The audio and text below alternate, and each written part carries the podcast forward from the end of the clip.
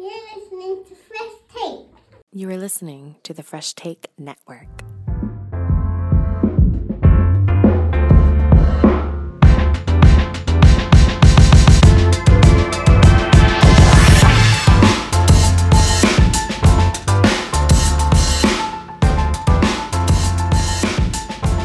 What it is, what it do. Welcome to Fresh Take. It is one of my favorite shows of the year. It is the year in review podcast. We have our staple Devin Seal. We have a, a newcomer this year, although not a newcomer for a lot that follow me when we do these pods and talk about sports. The one and only Peter Klein. Hello, hello. kind of funny. I did Peter solid by going on and doing hit the Flames pod right after holiday, and now Peter's coming on our show right after holiday. It's the way somehow things worked out. Yeah, not not even uh, back in Canada 24 hours, but uh, but here we are. But so I'm I'm nice and and rested and uh, reinvigorated after the the last week out in Mexico. Uh, just before we get started, just uh, an interesting sports year in 2022. This was the first year, and I'm using finger quotations, so those that are going to be watching us on YouTube will understand this. But uh, the first year back to being normal, uh, I would say this year, having full crowds, getting that atmosphere.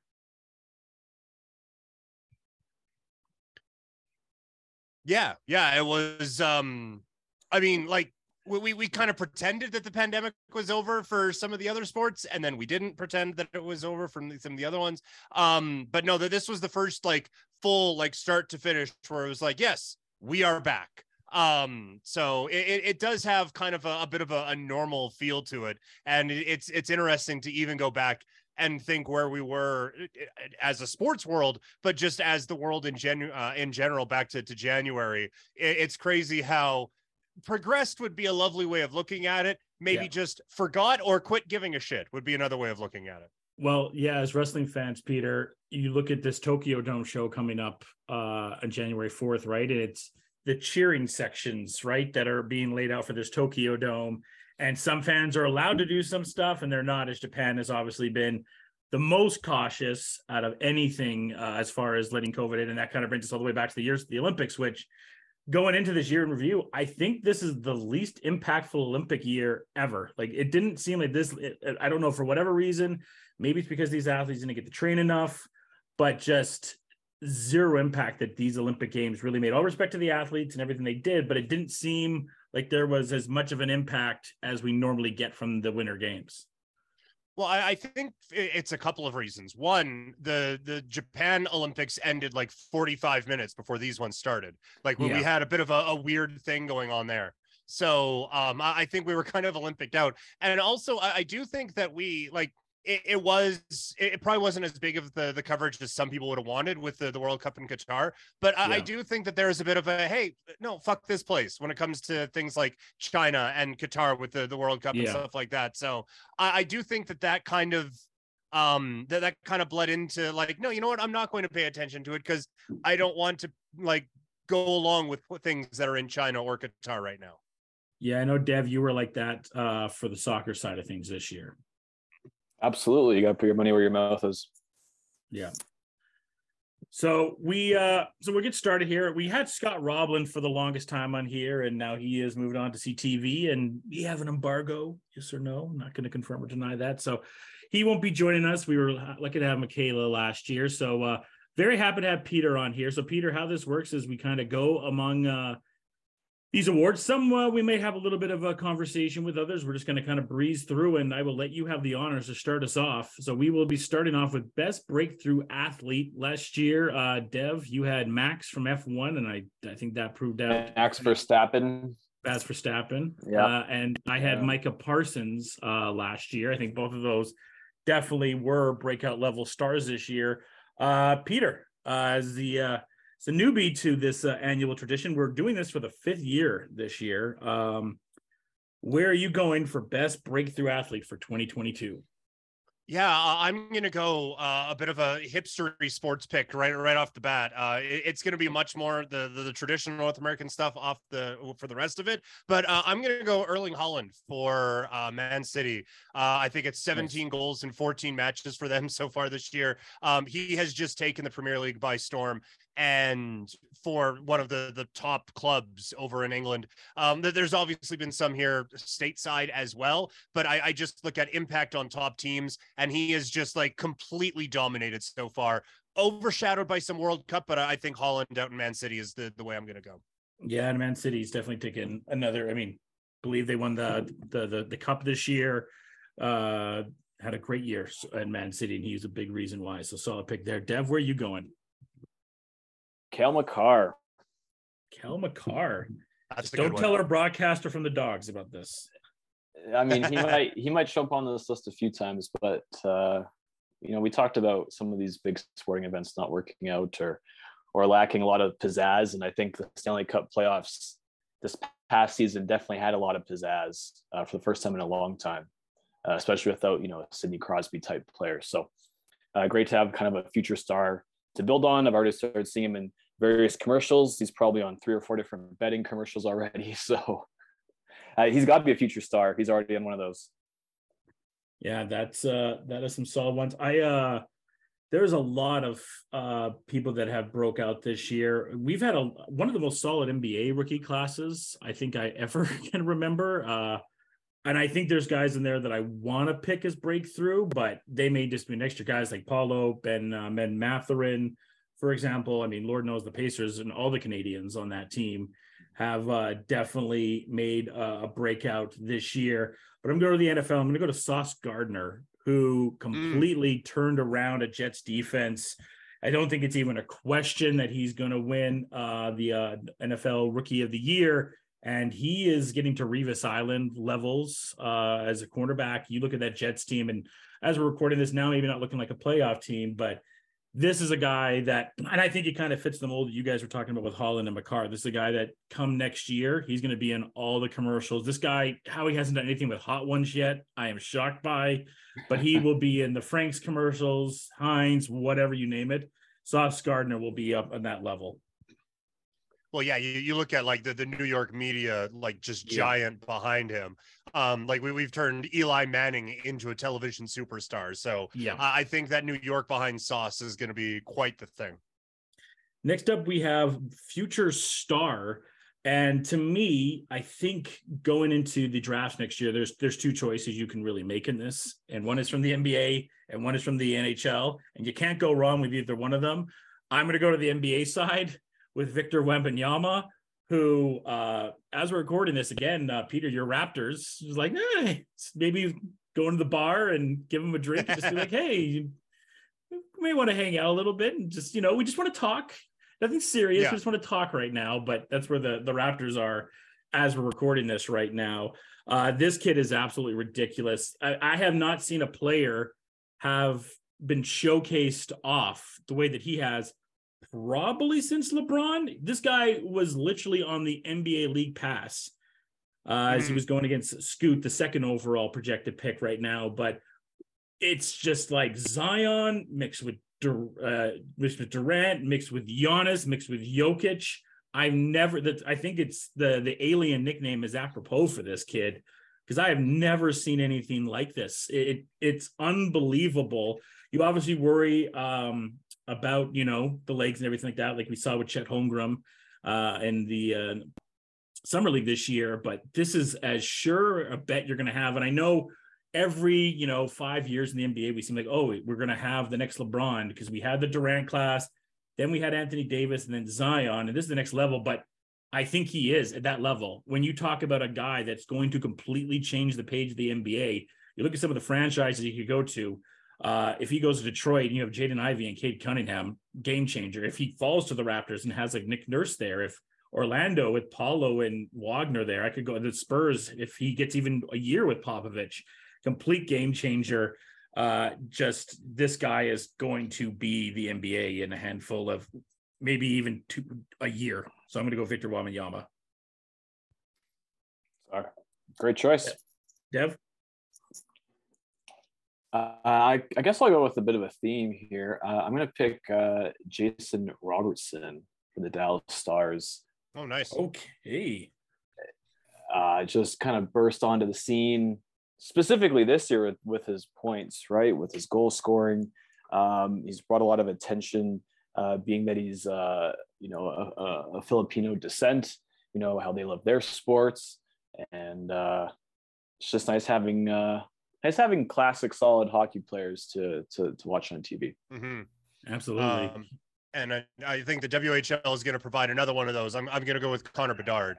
Um, yeah. like he he's just he's unbelievable. The, the stuff that he's doing in the WHL, uh, the first Western League player to to get the exceptional player status wherever he ends up, like you already have teams kind of tanking for him. Um, he he is the Victor Wembanyama of the the NHL right now. Like he is going to to be the next one. He doesn't look like a created player from like NBA Live 2004, where like Wembanyama looks like he would be able to guard Shaq one day and Iverson the next. Yeah. But um for for Connor Bedard, like he is he is the next one. I do want to give an honorable mention to to Sarah Fillier, kind of lost in the Winter Olympics early on, but she was 23 years old yeah. and had um over a point per game for Canada. She just kind of felt like the next one. But Connor Bedard is, is my pick here. So last year, Devin went with Connor Bedard. Uh, Michaela, who all kind of makes sense now. I think this was an inside job. Who works for the Stampeders? Uh, she picked the Philpots, and I oh, picked oh, okay. uh, pa- Paolo Banchero last year. Uh, best comeback. So this is uh, normally in roots of. Um, I guess you can go either way in this. Where, where do we normally go with this, Dev? We normally go with player, right? it's like they're trying to define a a most valuable player. It's There's, like Apex Mountain on Bill Simmons rewatchables. I'm whatever you want to choose. Like, what, what are we gonna do? Like, delete your delete your vote, strike it from the record. yeah, I, I normally go. I think this is more of an athlete, so best comeback athlete. Dev. Uh, well, we just had a really cool event happen the last couple days, and a lot of people saying that this person was done. They should just go over to America. Uh, I'll stretch the definitions of comeback a little bit, but it's Lionel Messi. Okay. No, that's a good one. Like def- definitely coming back to. I don't want to even say relevance because he's I mean, 400 billion people know who he is. But, but when he lost um, to the Saudi but, Arabia team, right? He was done. He was. It was yeah. over.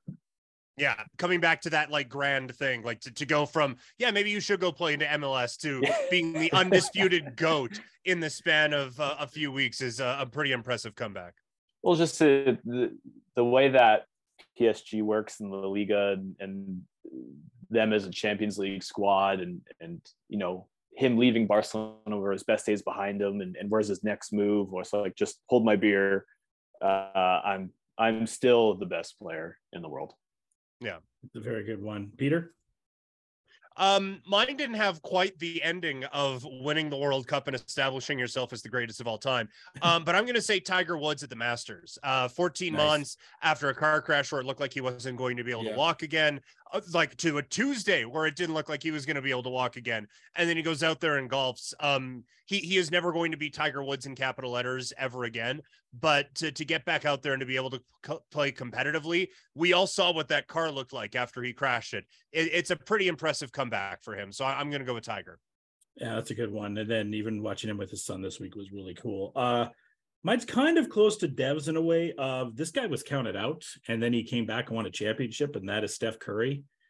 Uh, everyone was saying that the you know I remember there was conversations I was having with people that year that the Warriors didn't make the bubble and Dame was going off and saying, well, Dame's the best shooter, Dame's the most clutch, Steph is done, the Warriors will never win a championship again.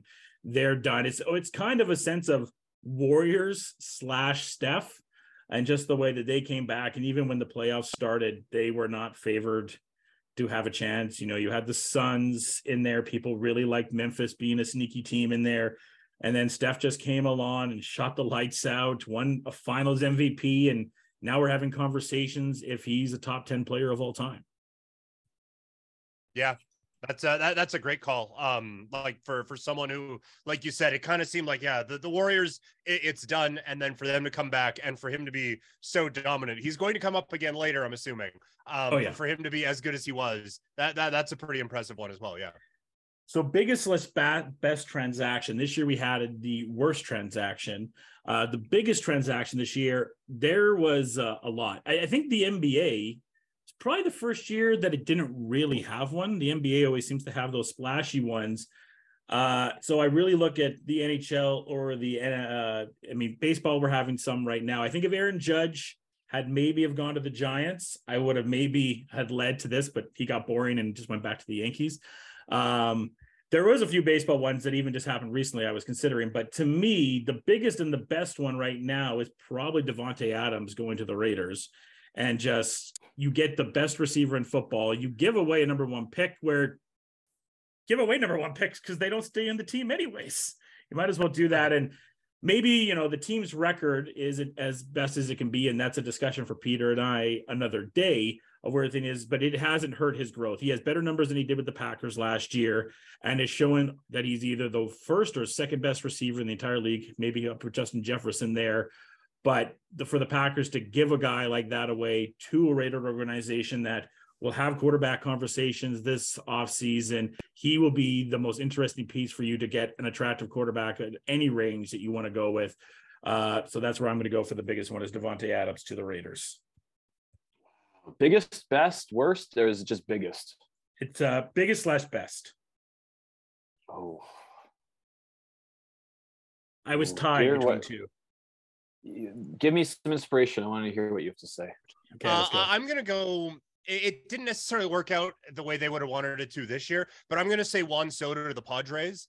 Um, when you get a player, Mm, when you get a player compared to Ted Williams, and then that player gets traded, um, Yeah. that that that just seems massive. And so That's while it didn't one. get the That's a good Padres to the promised land, it's inspired them to sign Xander Bogaerts for the rest of his earthly life, and that they Yeah. are that they are going to be, I I think, an interesting team next year, and to to lock that kind of player in for a long time, um, and, and make that kind of acquisition is, I I think, like it's just not something that happens all the time. That's a really good pick. That was a really big one. Yeah, I'm still on that. I'm still on that one. Uh, the honorable mention I had was the Flames doubleheader of well, the triple head. Uh, the, yeah, the of getting Huberdeau, Weegar, and Nazem Kadri. And if I would have done this pod five games in the NHL season, you would have agreed to that.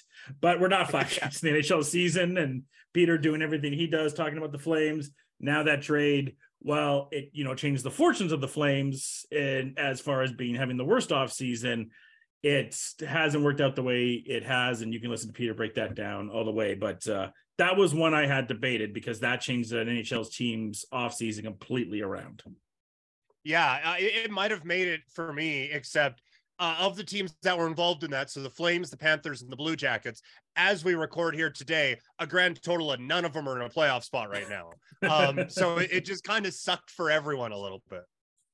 yeah the Juan Soto one is really really good i like i said i think the the Rodón one i want to see how that plays out because that was one i was tempted to pick just to solidify our yankees rotation uh that was a really big pickup and the xavier bogaerts one could be one is you know you're talking about a padres team to kind of mount on what you guys are saying that has juan soto xavier bogaerts and people are forgetting like whenever i see people talk about the story they're not talking about the fact they have fernando tatis as well right. because I, I know he was gone with the suspension and everything like that. So that was uh, rather big. And I think even, you know, the the way the pitching has been going around the National League right now throughout the Dodgers and the Mets and Dodgers getting uh Syndergaard the other day and then the Mets getting Verlander. Baseball definitely has no shortage of high news for big teams except for uh, our Blue Jays, Peter. Uh, they got Bassitt. It, it wasn't the big the, bad, the yeah. big land, but I mean, it, it solidified the pitching staff. But no, this has been the best baseball offseason in years. Yeah, it has. Uh, all right. well, hey, next- I want to jump in. I want to jump in for a Yeah. second. If this is proven to be true, Cristiano Ronaldo going to the Saudi Arabia club for like 250 million a year. If that happens in the next uh, 11 days or 12 days, that's my answer. okay. That's a good one. Uh, uh, best coach, Peter. Uh, I'm going to go Dusty Baker. I don't know if he did the best job coaching this year, but it was the best story for a coach this year, I thought. Um, getting that Houston Astros team, who everyone hated, to somehow make even a morsel of them be somewhat likable uh, was, impressive enough. But to, to be able to get that team to the promised land, obviously a ton of talent, but they've also lost a ton of talent over the last little while. And uh, for, for him to finally get his due, I've never been the biggest fan of his, but I, I think that it kind of got to the point where he was so overrated, he became underrated. And everyone's Yeah. like, oh, he's overrated, he's overrated. And we kind of forgot, ah, he's, he's pretty good. Um, so I, I don't know if like we were to, to go the, the grand total of every coach this year, did he do the best job? I don't know, but he won the World Series. He, he finally got over that hump. I, I think he deserves a bit of recognition for the job he did. Yeah, I was debating him. I wanted to go with Sean McVay, but unfortunately for him, a Super Bowl is great, but then the rest of the season happened. And so Yeah. that unfortunately took away Steve Kerr has such a great legacy and he won so much, but I, I kind of went down the same road you did, Peter. I went with Dusty as well and for a lot of the reasons you said too. I mean, number one, just to have uh them to win the World Series and to be like, well, I'm happy for Dusty is uh, I think pretty valuable. Dev? Yeah. Uh, my choice is Erik Ten Hag from uh, Manchester United. He was the the first guy to have the cojones in order to uh, to bench Ronaldo. Uh, it led to him wanting. It led to an amicable split with him leaving the club. So it's it's someone who's standing up to a giant in the industry. That's pretty big. Wow. Yeah. Pretty big. That's, that's a great call. Uh, by the way, going back um, to last year for best transaction, Michaela and I, uh, with the biggest oopsie daisy of all time, we said the Bulls off season did Ooh. not age good. That aged like milk. That did not age good. And then best coach last year, Dev, you went with Darryl Sutter. That did not age terrific at this point. Uh, and I went with Monty Williams last year, which you gotta love the job Oh, that he actually did do. Uh, okay, now we're gonna get a little bit fun for a little bit here. Uh, we're gonna go with best mascots, Devin. What? Why are you throwing this? Uh, I guess it'd be gritty, wouldn't it?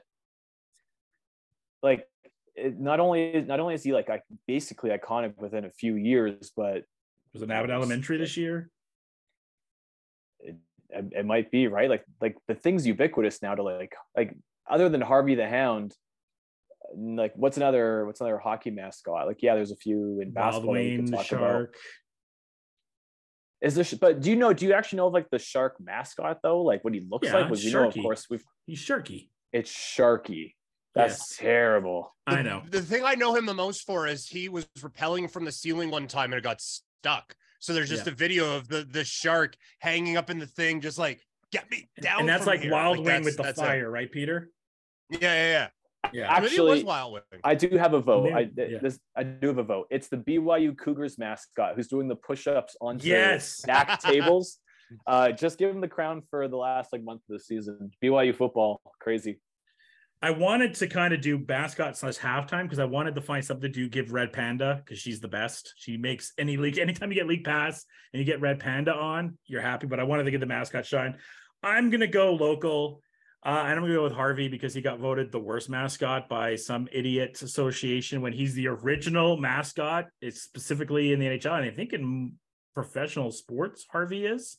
So I'm just gonna go uh, very simple here and just give it to good old Harvey. But the BYU one, good good point there, Dev. I have to agree with the survey. I, I think Harvey is a dreadful mascot. I know I do a lot of stuff like covering the Flames. Yeah. When when that thing got covered in mud in the, the flood in 2013, Yeah. it should have stayed there. Like that, it, it's just it, it has nothing to do with the team whatsoever. It's a thousand years old. Like it just uh, it, it needs a a new coat of paint. I think. if- I may or may not be doing this because Harvey may or may not be my cousin. Oh, okay. Well, apologies. I'm sure your cousin's lovely. I know, but would yeah, do I, wonderful I mean, job, but- I've always wondered too. when There's who had the fox? I think it was the Hitman had a fox for a while, and I was like, I why they do they still have a fox? I'm like, just get someone to dress like Bret Hart. It's the easiest Yeah. thing to do.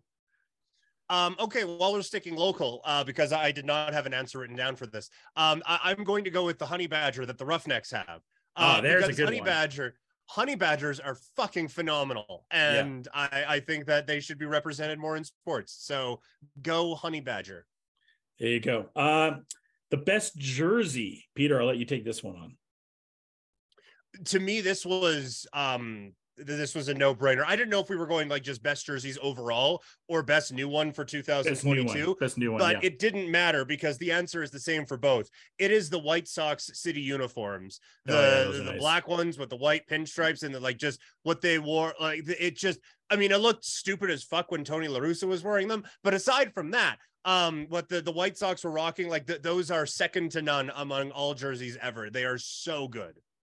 Yeah, those ones are Wow, very good. that's- Those ones. it's it's those city those city connect jerseys have really the best thing that could that Nike could do is make a jersey that everyone talks about, and the second best thing they could do is make a jersey that everyone wants to wear. And they did both with that jersey. Mhm. Uh, like even we look back at the the Washington Nationals, uh, the the uh, the cherry blossoms, how it's rolled over into the WNBA team, the NBA team. Like I, I love the idea of continuity in cities. Yeah. Um, that's Yeah. not my answer, but the City Connect jerseys. Even if we look back at the Red Sox one, the yellow and blue, like just whether or not you hate them or not, just fun to talk about. Yeah. Well, Dev, you stole mine. Mine is the Cherry Blossom Wizards one. They need to make those the jerseys. They are they should not work, but it's the originality of not really having pink. And I've you know I've watched more Wizards basketball than I want because they're on the East Coast, and sometimes it's a game you have to watch when you're watching League Pass.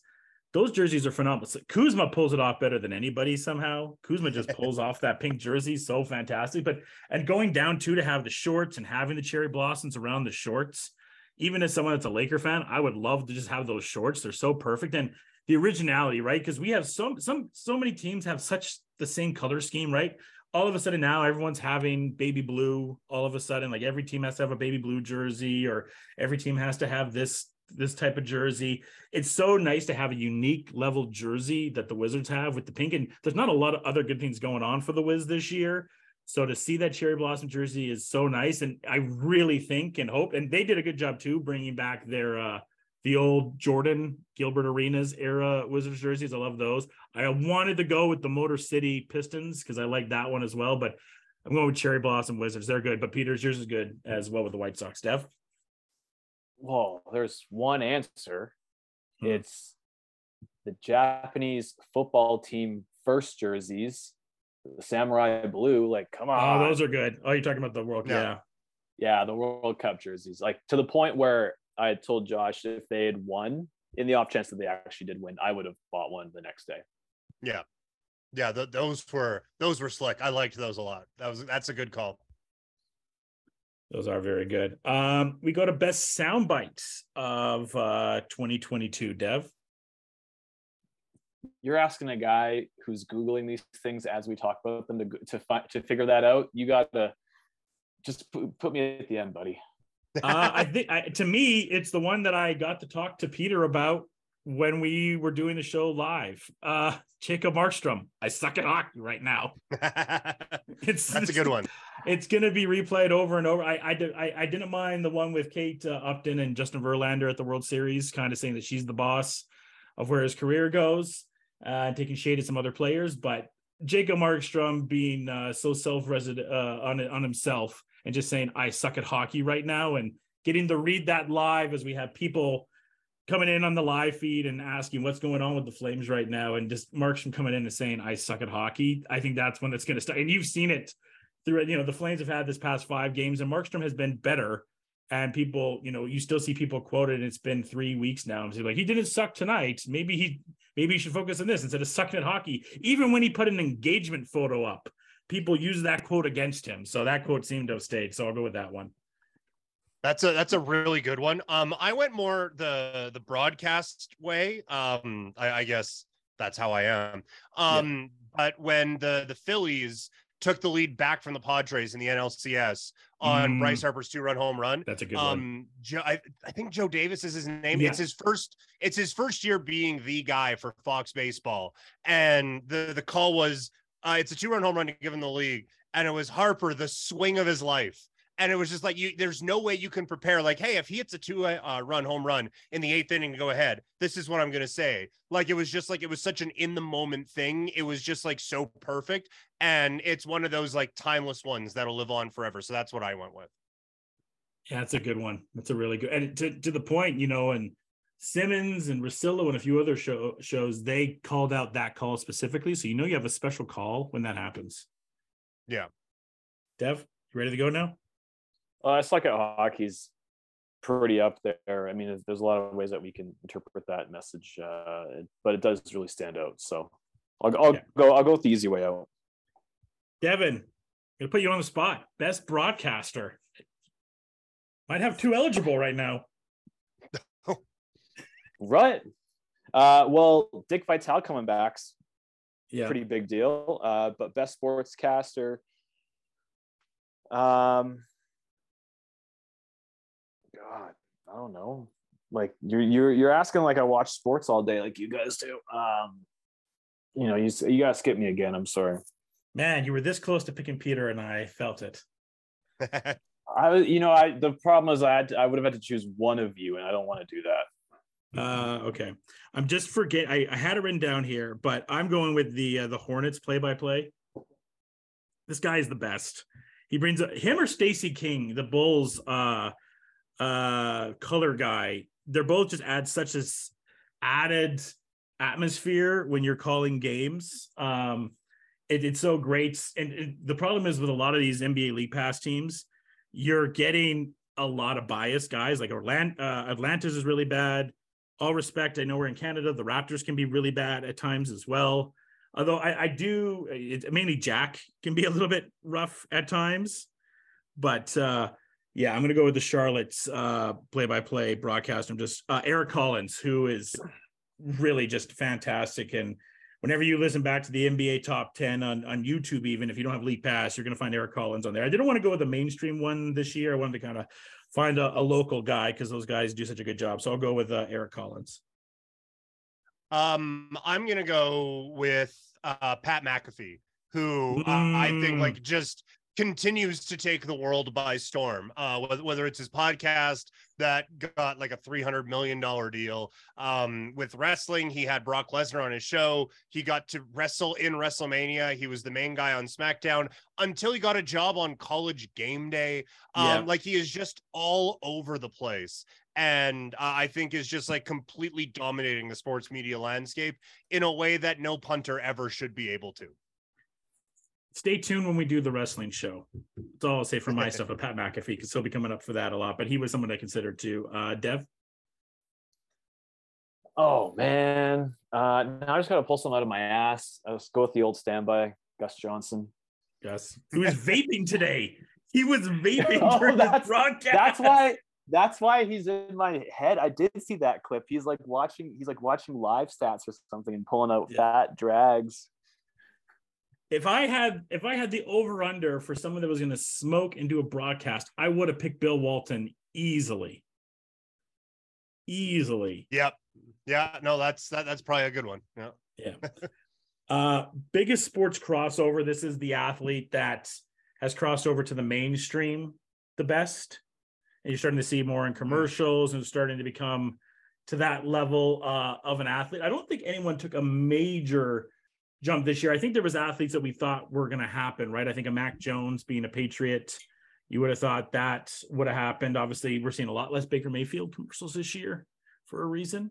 Um, uh, Dev, you got to answer one of these first. So I'm going to go to you.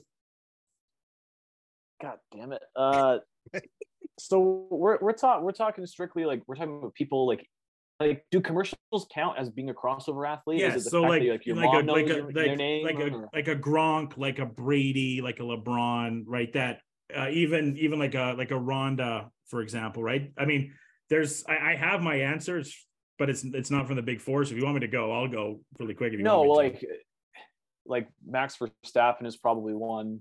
yeah, Someone that comes to mind right away. That's probably the obvious answer. Uh, I mean, if I'm going strictly off of like you know, does does your partner or your mom know who this person is? Like, it's gonna be Aaron Judge this year. mm, it's a good one actually. right? Yeah, Like, and even even though like he's like he's literally the mo- one of like one of the three most famous baseball players the last 10 years. He like he's not a breakthrough athlete in my opinion, but in terms of like pop culture, I think Aaron Judge is the answer. I went uh, to the UFC for this one. I'm going to Paddy Pimblett, who is definitely mm. getting to that way. I think this Ariel feud definitely helped things out a little bit. Having Connor in the back pocket. Maybe I'm a year ahead of this one, but you're starting to re- the feud with MJF that's bubbling up. Maybe the, maybe I'm a year ahead of it, Peter, but you can definitely sense this guy is the next big star that's coming out of the UFC. Yeah, he, he's one of those guys who kind of gets the media aspect of it more than a, a lot of them do. Um, yeah. and, and, I think, like you said, like the, the thing with with Ariel, um, and a big thing for for him right now is Dana White loves this kid. Oh yeah. Um, so any UFC anything that he's going to be on, uh, or that he could be on, he is going to be. Um, I, I want to do a sarcastic one and say Russell Wilson uh, with the danger sandwich. Um, and and all, all of that has just broken through in just a, an amazing, really truly inspiring oh, sort of a way. Um, and I am kind of vamping a little bit because I I took this in a different way. I my biggest crossover, I had LeBron doing like obviously people knew who he was. Um, but he's doing like the Thursday night football like barbershop mm, thing. Yeah. I, I took that as the crossover. Um, That's so, but I, it, it's it's him not he's not necessarily breaking into the mainstream with that by any stretch of the imagination. That the judge answer is um is a really really good one. Um, so I will I will go with judge, but uh, the the LeBron one was kind of where I thought well, I would go.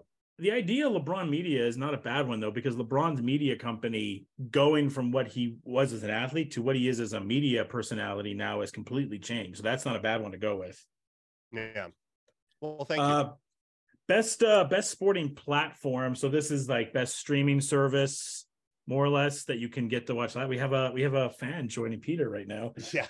um I know what the worst one is, and that uh will probably be Sportsnet at times, especially if you're trying to watch NHL or WWE network on there, as Peter definitely knows WWE on there. Uh, really going back to crossover, I was this close to picking MJF because still kind of counting that. And I think MJF really took another level there. Uh, for best uh, platform this year, though, weirdly, um, Disney Plus, in specifically in mm-hmm. Canada, who is really jumping up now and getting better sports documentaries up here, and kind of slowly all that because TSN it was so hard uh, if you live in Canada to get access to those documentaries, they on the app they didn't have them at first. You had to watch them on your iPad. You couldn't screen any of them. But then stuff like the Jeter doc, Man of the Arena, the Laker doc from Hulu, a lot of those are coming now uh, up here to uh, Disney Plus Canada. So that's and then we'll see where the live sports aspect going, which I think in the next year or so, when this WWE deal ends and the NBA and the NHL are coming up, and we see these media companies like Netflix, like Amazon, that are going to probably take a bite. We've already seen what Apple has done with baseball this year, which was a different story times for Blue Jays fans and other fans with them. Though it was awesome to hear Katie Nolan on a broadcast, but I'm going to go Disney Plus Canada and uh, them kind of getting into the, the the documentary side of things. Nice. That's that's a good call. Thank you. Well, it seems like we're we're a year or two away from really having definitive answers in terms of yeah uh, these these large sports sports uh, franchises and leagues making big decisions on where they're going to go. Uh, so I will bite my tongue a little bit on the idea of streaming live sports because that answer could change literally in weeks. It's Apple um, or Amazon right but, now for that. But for from from this year, uh, you would think it has to be Netflix with the Untold series. Mm, that's a good um, point. and yeah. that and that's and that's a series like I always kind of go back to like the partner, mom, girlfriend question, and that's a series that kind of transcended for a brief period of time, transcended the idea of being a sports fan and just brought human interest stories with a sports lean to people. Well, um, and, and, then have and then having your partner too. drive to survive's huge. I mean, we can yeah. go back to crying Jordan uh, which yeah. will give us content for years and years and years. Um, but just the idea of like your partner like looking over and being like, "Did you know about this Manti Te'o situation?" And like, "Girl, let me tell you a story," because like yeah. everyone like that was like that was like one of the first viral sports stories that had nothing to do with sports really in the 21st century. and everyone had an opinion on it, and then it just disappeared. So to to kind of get that reinvigorated uh, is really cool. So yeah, I had Netflix as well. Um, like the, the Drive to Survive um, is uh, always a crowd pleaser. Mm-hmm. Um, and now they're they're doing kind of the, the same thing with sorry um with, with golf as well um like that they're expanding that and like you said all the documentaries they had on before i remember I, I don't think it was 2022 but watching the aaron hernandez documentary on there and like while, yeah. while it's all playing i was like oh yeah i remember all this and like my wife was watching like you knew? It's like well i didn't like why didn't you tell me? yeah exactly I, I didn't i I wasn't there. I I couldn't like profess to his guilt or anything like that, but I knew all this was going on. Yeah. Um, I, I wanted to give an honorable mention to DAZN, um, just mm. because like of all the places you can stream live sports in Canada, it sucks the less. Um, and there are a number of different like options on there. Like their NFL stuff is good. Their boxing coverage is phenomenal. Um, and they got TNA and, like, now. They yeah, for some crazy reason they have Impact Wrestling. Yeah. Um, so and like that, there's MLB Network on there as well. Like there's actually Euro baskets on there. there. There's a sneaky amount of good stuff on on DAZN. So honorable mention to them for um not being dreadful like TSN and Sportsnet can be mm-hmm. for those of us who are cable cutters. But uh yeah, Netflix takes this one, I think for sure. Next is best sports doc. Uh Lord knows Devin and I got a handful of these uh, as we were lucky enough to participate in CIFF this year. Uh, there was a lot to go with. There was some really, you know, truthful and hard hitting ones like Black Ice that was produced by LeBron and Drake.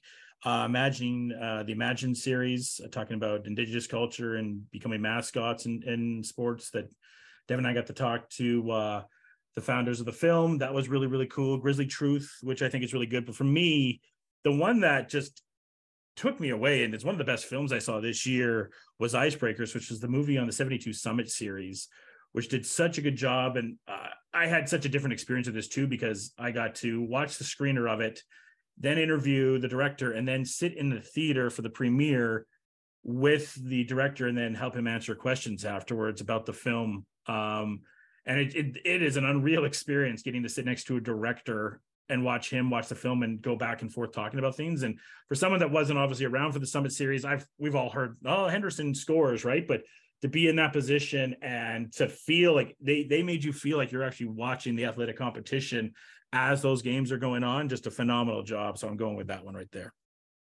That's a good one because when I saw like when I got the the list of the uh sports docs that were coming um to to write a story on it, I saw there was one on the 72 series. And my first reaction was to kind of eye roll. It was like, oh, like what haven't we heard yeah. about Henderson scores for Canada? You know, it's like, yeah, those damn dirty Russians. And then mm-hmm. a dude fell and he scored, and that was awesome. But to to get uh kind of a, a new perspective on that and a new look on it, I, I thought it was really, really good. I wrote the Jeter series. Um, oh, yeah. it was just it was a whole documentary series of me growing up in baseball. Um, like baseball is my first love. It will always be my first love uh, when it comes to, to sports. And that era, as much as I hated the Yankees, it, it was still like you could kind of like remember being the the eight year old finally getting to stay up to watch the Padres get the shit kicked out of them. Yeah. Um, and then kind of see that the Yankees try to to re to try to get that back after um 2001 when they, they lose to the, the, the Diamondbacks. And excuse me kind of see Jeter's frustration through some of that and at some current Yankees maybe. Um I, I thought it was really well done. So the, the Jeter series is mine. Dev uh, Scott, you, you kind of talked about it uh, briefly, but I also want to I also want to nominate Josh for the biggest humble brag of the podcast, sitting with the director and helping with the Q and A. yeah. So great, great job. Oh, just high five, man. Uh, the name drops won't stop. Uh, it has to be imagining the Indian. yeah, yeah, that's very to, good. To bring to to to bring um a, human face to why these sports teams uh, need to be changed and how we as a society are changing for the better. Although it's in a lot of ways, it's a very, very, very slow grind. Um, and it's you know the work the work for people who are disenfranchised or underrepresented uh, especially by serious media never stops yeah yeah it was uh really enlightening documentaries you know being a caucasian male too and just when we got to have uh forgive me for the name but the the chief that we had on the uh on the pod that we did and just getting to hear him talk and just getting to hear the documentary talk about you know uh, founders of an indigenous community that passed bills and passed legislation uh, that you had no idea that you weren't lear- learning in a history class. That was a really cool part of the documentary as well. So we move on to best Canadian, Peter. Yeah, um, in, in an Olympic year, this is normally easier to I to- know. to, do. Um, but th- there wasn't a whole lot that, that kind of stood out, and I don't want to go with the hockey player. I was like, Just- Sarah It Nurse. is. It is easy. It is But- easy. Sarah Yeah, Nurse. Um, yeah, it, it's Sarah Nurse. Um, Yeah. like a, a billion points in four games in the Olympics, like that's just my pick an too. unbelievable performance. Um, yeah, it, it, was, it No. was Sarah Nurse. It's not. It's Okay, Christine is it then? Sinclair Oh yeah, voted uh, FIFA player, football player of the year, whatever, like whatever, whatever she was uh, uh, nominated for in January as having the most goals for club and country. Yeah, that was a very That's good good one. one. Well, and, and it was funny with her the disrespect when what was it when uh, Davies got the goal and it's like they've never scored a goal in soccer before and they like zoom on Sinclair. Yeah. It's like okay, Or um, Uh, R- R- Ronaldo was the first player to ever score in like five World Cups or whatever it was. It's, Yeah. ah, Sinclair did that a while ago, but thanks, Yeah. thanks for coming. So she was awarded Uh, the best FIFA special award as the world's all-time leading scorer. wow. Oh, that's pretty good. Like, yeah. Huh. Wow, not bad. yeah, Uh, yeah, Sinclair's a great pick, and you made a. Uh, I'm going with Sarah Nurse, uh, just the level of all the stuff Canada hockey won this year, and that was the one thing that did stick out from this Olympic team. It was a Canadian women team going against the Americans again. They beat them in dramatic fashion. The last Olympics, in Canada wanted to get it back, and uh, she seems to this this whole Nurse family is just. Uh, I mean, you could go with Kia at some points too. Kia unfortunately got hurt this year, but you could put Kia on best broadcaster, and Darnell's doing his thing up in Edmonton. That whole nurse family is tremendous. And now Sarah is the latest addition that's starting to take over. What a talented, awesome family. Yeah. Uh best international. To me, this uh this is Mbappe. I'm gonna give Mbappe his flowers right here. He gets the golden boot at the World Cup. And I I mean we could talk about best crossover athlete. I guess maybe it, it by this time next year, maybe it is him. Maybe that is the actual answer is Mbappe because what he just did just uh, less than oh, over 24 hours ago from when we recorded this, getting those three goals, putting him on his back, people calling him out on social media saying he should be sad and whatnot. Almost had a fourth goal. If he just takes a turn, just a little bit more slightly, potentially has four goals and a game winner in the World Cup.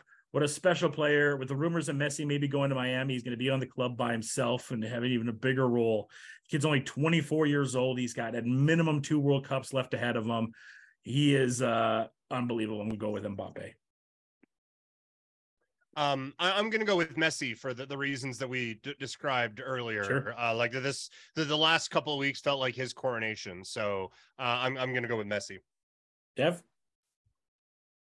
I've talked about him many, many, many times before on previous sports podcasts. His name is Ronnie O'Sullivan. He's the world's best snooker player, seven-time world champion, one current number one as he's been for a long time. Uh, won his last world championship at 46 years old. Uh, now tied for the most ever.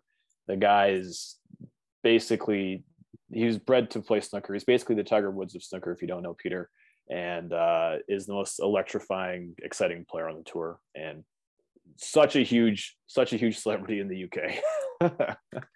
uh, next up, we're gonna go with best local. Now, this does not technically have to be a Calgarian in its own right because we're not watching every single high school game. So this is more in a sense of excluding the Calgary Flames and the Calgary Stampeders away from the big pro teams. So we're talking about more of the collegiate teams and the outside teams that are you know contending to stuff and uh i could go into the basketball round this is this award's also uh only the only award that we have named it's the john smith memorial local award uh, named after a great basketball player that played in the city named john smith who was tragically taken from us a year plus ago uh so it's named after him and uh, to me this is a no-brainer for best local athlete because people came to watch this man and he only had to pitch maybe nine pitches in a game and his name is matt wilkinson who, as Peter knows, uh, got in to see this guy play. It- sometimes it took 10 pitches when he came in to close, and it was something I have never seen. I've been behind the booth 10 years now calling game. I have never seen an athlete like this guy come in to the point I almost cursed on air for the first time in my life with how impressive this guy is. As soon as he came in closing, you could tell yeah, batters were like, "Oh man, this is this is not going to be good for us." So I am going to go with the big man, Matt Wilkinson, who helped the Okotoks Dawgs win a championship. Um, so I, I went a bit of a, a different direction, and uh, if I haven't captured the spirit of it, you can tell me, and I'll try to change it on the fly. Um, I, I went Sam Adekugbe. We had a kid from Calgary play in the World Cup. That's that, a, that, that counts. Like, that counts. Uh, that counts, man. That, that that felt like a pretty big win for for old local sports here. So that's that's what I went with. That definitely counts, and that's a big, big, big, big deal. This one's kind of up in the air. You can kind of go with legit Calgarian, or I, I just kind of also if you you give a play like that that's not going to get the shine all the time, or some of the local collegiate athletes that we have playing right here. Dev? Cale Makar.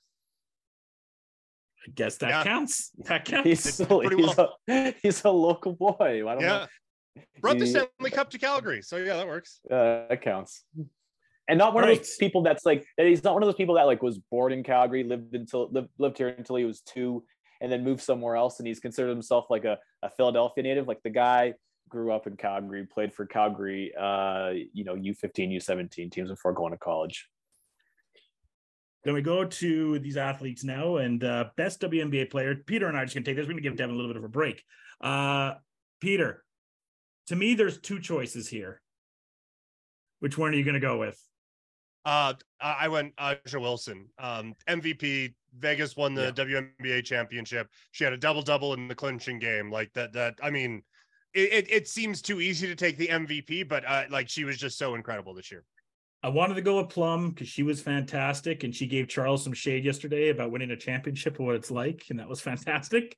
Uh, but I went with A'ja too. Just uh, got her flowers. Just got back from Vegas, and there's there's obviously more Vegas Raider and Derek Carr and Davante and Waller stuff around there, but there is a lot of A'ja Wilson stuff around there. Mm-hmm. Trust me. And uh, like there's nice stuff there too, but they love A'ja Wilson there.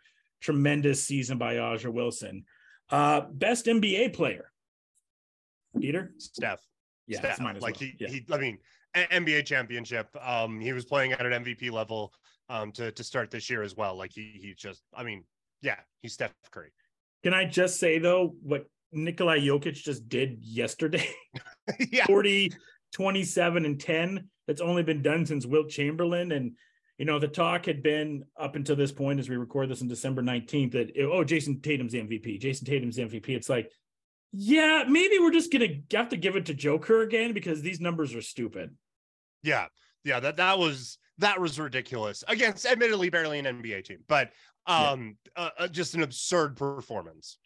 Okay, now we go to best M- MLB player, Dev. Uh, he hits home runs and he pitches. His name Shohei Ohtani.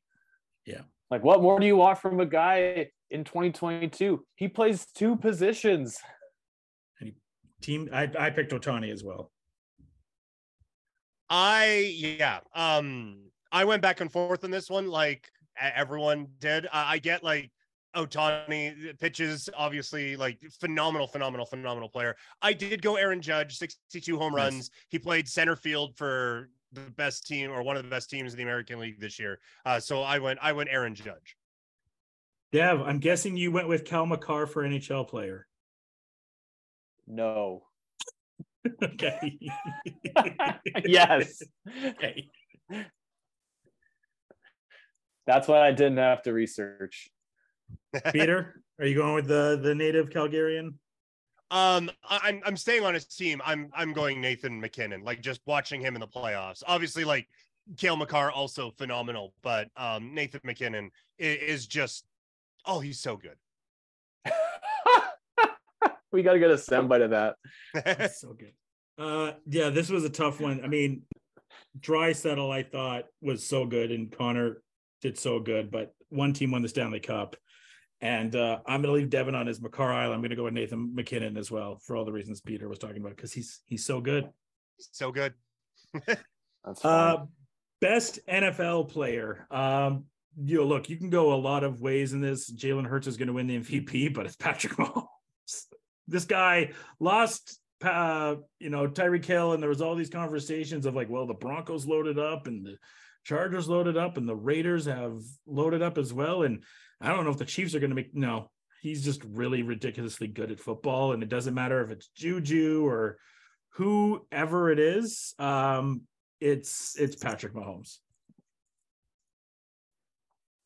I think he's definitely the, the best NFL player right now, but I think that the, the guy who had the best 2022 was, was actually Cooper Kupp. Um, even Mm. going to the Super Bowl when when the Rams just decided, hey, we should try to win this thing. Let's just throw every pass Yeah. to Cooper Kupp.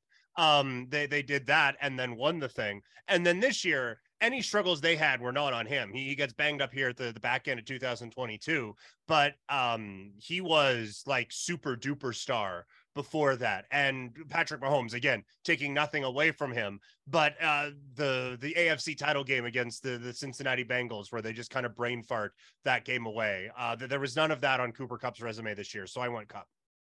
Yeah, I was I was deciding between two Rams there with with uh, two players. Another Ram with uh, Aaron Donald as well. He was up there, but Cooper Hmm. Kupp's a great pick. Dev. Oh man, uh, I'm having a hard time distinguishing between being the best player and being people who are really, really good at their craft, but also at Mhm. the same time just producing all these like viral nuggets. Um, you know, I think of NFL players, and for some reason, I think of Kirk Cousins with chains on a private plane. like, and how does that how does that not influence me to want to cheer for the guy? Um, so you know, kind of staying within that lane, I, I think just what Justin Jefferson does is basically otherworldly. Yeah. Uh, now I will throw a little bit of shade at his quarterback and and Kirk Cousins is uh, you, you you win you win your fantasy football weeks if uh, if he plays well, or you lose your fantasy football weeks if he doesn't play well. Even if you don't have him on your team and you have you have uh, Minnesota Vikings on your team, you'll win or lose depending on how he performs. Uh, but I couldn't imagine like I could you imagine Justin Jefferson with like an elite level quarterback? Like it would just be it'd be game over. Yeah. Yeah. Uh, best college athlete. I'll take this one. Uh, I don't think there was uh, as much as I want to be a homer and go to a certain player. I'll get to him later. But uh, to me, the best collegiate player this year. Well, there's there's a guy uh, Anderson in Alabama is fantastic. I'm going with Caleb Williams. Um, unfortunately, that Utah game didn't go the way that he wanted, but he wins the Heisman. Everyone's talking about him being the next great quarterback, and uh, he sure showed it for a good portion of the season. So I'm going with Caleb Williams uh, out of USC. Peter. Uh, I'm gonna go Caitlin Clark um, Hmm. for Iowa. She's pulling up from three pointers from Yeah. the logos. Um, she is much watch anytime they are on. Um, so I like. I, I didn't think there was like that one standout for for anywhere else, and I, I No. thought she kind of stood She out did. the most amongst um any of the, the college sports. And I, I'm I'm sure someone balled out in track and field this year, but uh, of the ones Yeah. that of the ones that I pay attention to, um, Caitlin Clark was the the one for me. She she was fantastic. Another solid women's tournament this year. Mm-hmm. Dev, Who won the Heisman this year? Caleb Williams. That's who I went with. That that that guy. okay. Uh, best it's, Olymp- it's tough because we didn't we didn't really have like a you know how sometimes like women's gymnastic just produces uh like a Mhm. whole day of content? We didn't really have that this year as we did previous years. So it's tough to kind of find a you know a diamond in the rough. So we're just kind of looking at you know march madness performers uh well, like March Caitlin Madness Clark's a great one because uh, uh, Paige out of UConn, she missed a good portion of the year with that leg injury, and if if not, she Yeah. probably she probably would have been it. she blew her acl out Yeah. Yeah. Yeah. So give her all the NIL money because she's really good. And Caitlin Yes. Clark definitely filled in uh, uh, a hole with her gone. Uh, Olympic athlete, like we said, was a little bit of a disappointing Olympic year. So, Devin, I know you have the answer for this one. what I've I've tried so hard to Google Olympics 2022. Oh my goodness! I'm just going. I'm just going with Sarah Nurse, to be honest. yeah, me too. Yeah. One Fine of by us. me. One of us. Yeah. fine Yes. by me. That's our first sweep. Uh, this one I'll leave to Peter then because this is mainly his territory more than any. So, best fighter is up in the air. You can do uh, MMA or boxing, but uh, Peter, take it away. You, have no idea how accurate that is up in the air. That there wasn't really uh, a standout guy for 2022 or girl. Um, I'm going to say Alexander Volkanovski two absolutely stunning performances in title fights this year. And he just booked himself a third one coming up in February, where he's going to go try to be a, a champ champ, uh, moving up from 145 pounds to 155 pounds um, uh, against Makhachev in February next year. Um, I, I, think he is one of the most technically sound fighters we've ever seen. And with Usman losing this year and Adesanya losing this year, the, the door opened up for Volkanovski to, to kind of be the pound for pound king now. Dev? This is going to be a little bit of a left field, but I think my thought process will make process will make sense. Uh, I'm going to say Raul Rosas Jr., 17 year old signed to uh, UFC. Mm-hmm.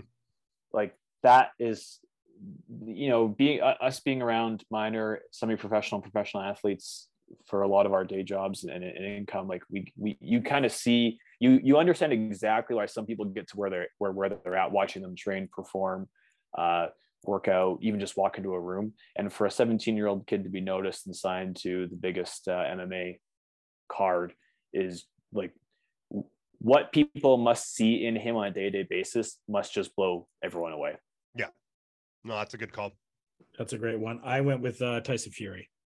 Claims to be the best boxer in the world. Any of the fights that he has, he's taking them right now. And uh, I don't know who's going to stop the guy right now that that conversation too is I've had a few people ask me like, well, is he the best boxer? That is it's like talking uh about best UFC fighter, right, Peter? Because the the levels of where everything went, where Couture was when he was at his limits, or where Iceman was, or where Brock was, and so on and so forth, compared to today, it's such a harder level. Even Shamrock, it's such a harder level to really judge as the sports evaluate and change throughout the years yeah it, professional athletes have changed in every sport right i, I saw a tiktok today um, where the, the kelce brothers have a podcast and they were saying could the best college football team of all time beat the worst nfl team of all time and the initial answer is no because it's grown men but it's like that Georgia team looks a hell of a lot different than the grown men who were playing in the NFL in leather helmets in the 50s. You know, yeah. like athletes athletes have evolved and changed, you know? So yeah, like Tyson Fury um and fighting is such, such an interesting one too because Volkanovski, you put his talents in someone who's my size, and you have one of the scariest human beings that's ever existed. Yeah. Um, but Tyson Fury at six nine, he uses that size to his advantage. So it is it, it's it, it is a debate that you will never be able to solve, but it's so fascinating. And he got in a whole arena to chant American Pie after being mad Drew McIntyre lost. That's also true. Yeah. Speaking of crossovers, there you go. Uh, biggest disappointment of the year. It's got to be the Duke Blue Devils blowing it for Coach K in his last year. Oh boy. I was waiting for that to come up. it's got to be. Oh boy. They, they had they have Paolo, they had AJ Griffin, they had this kid Roach, Mark Williams. It's a fantastic recruiting recruiting class.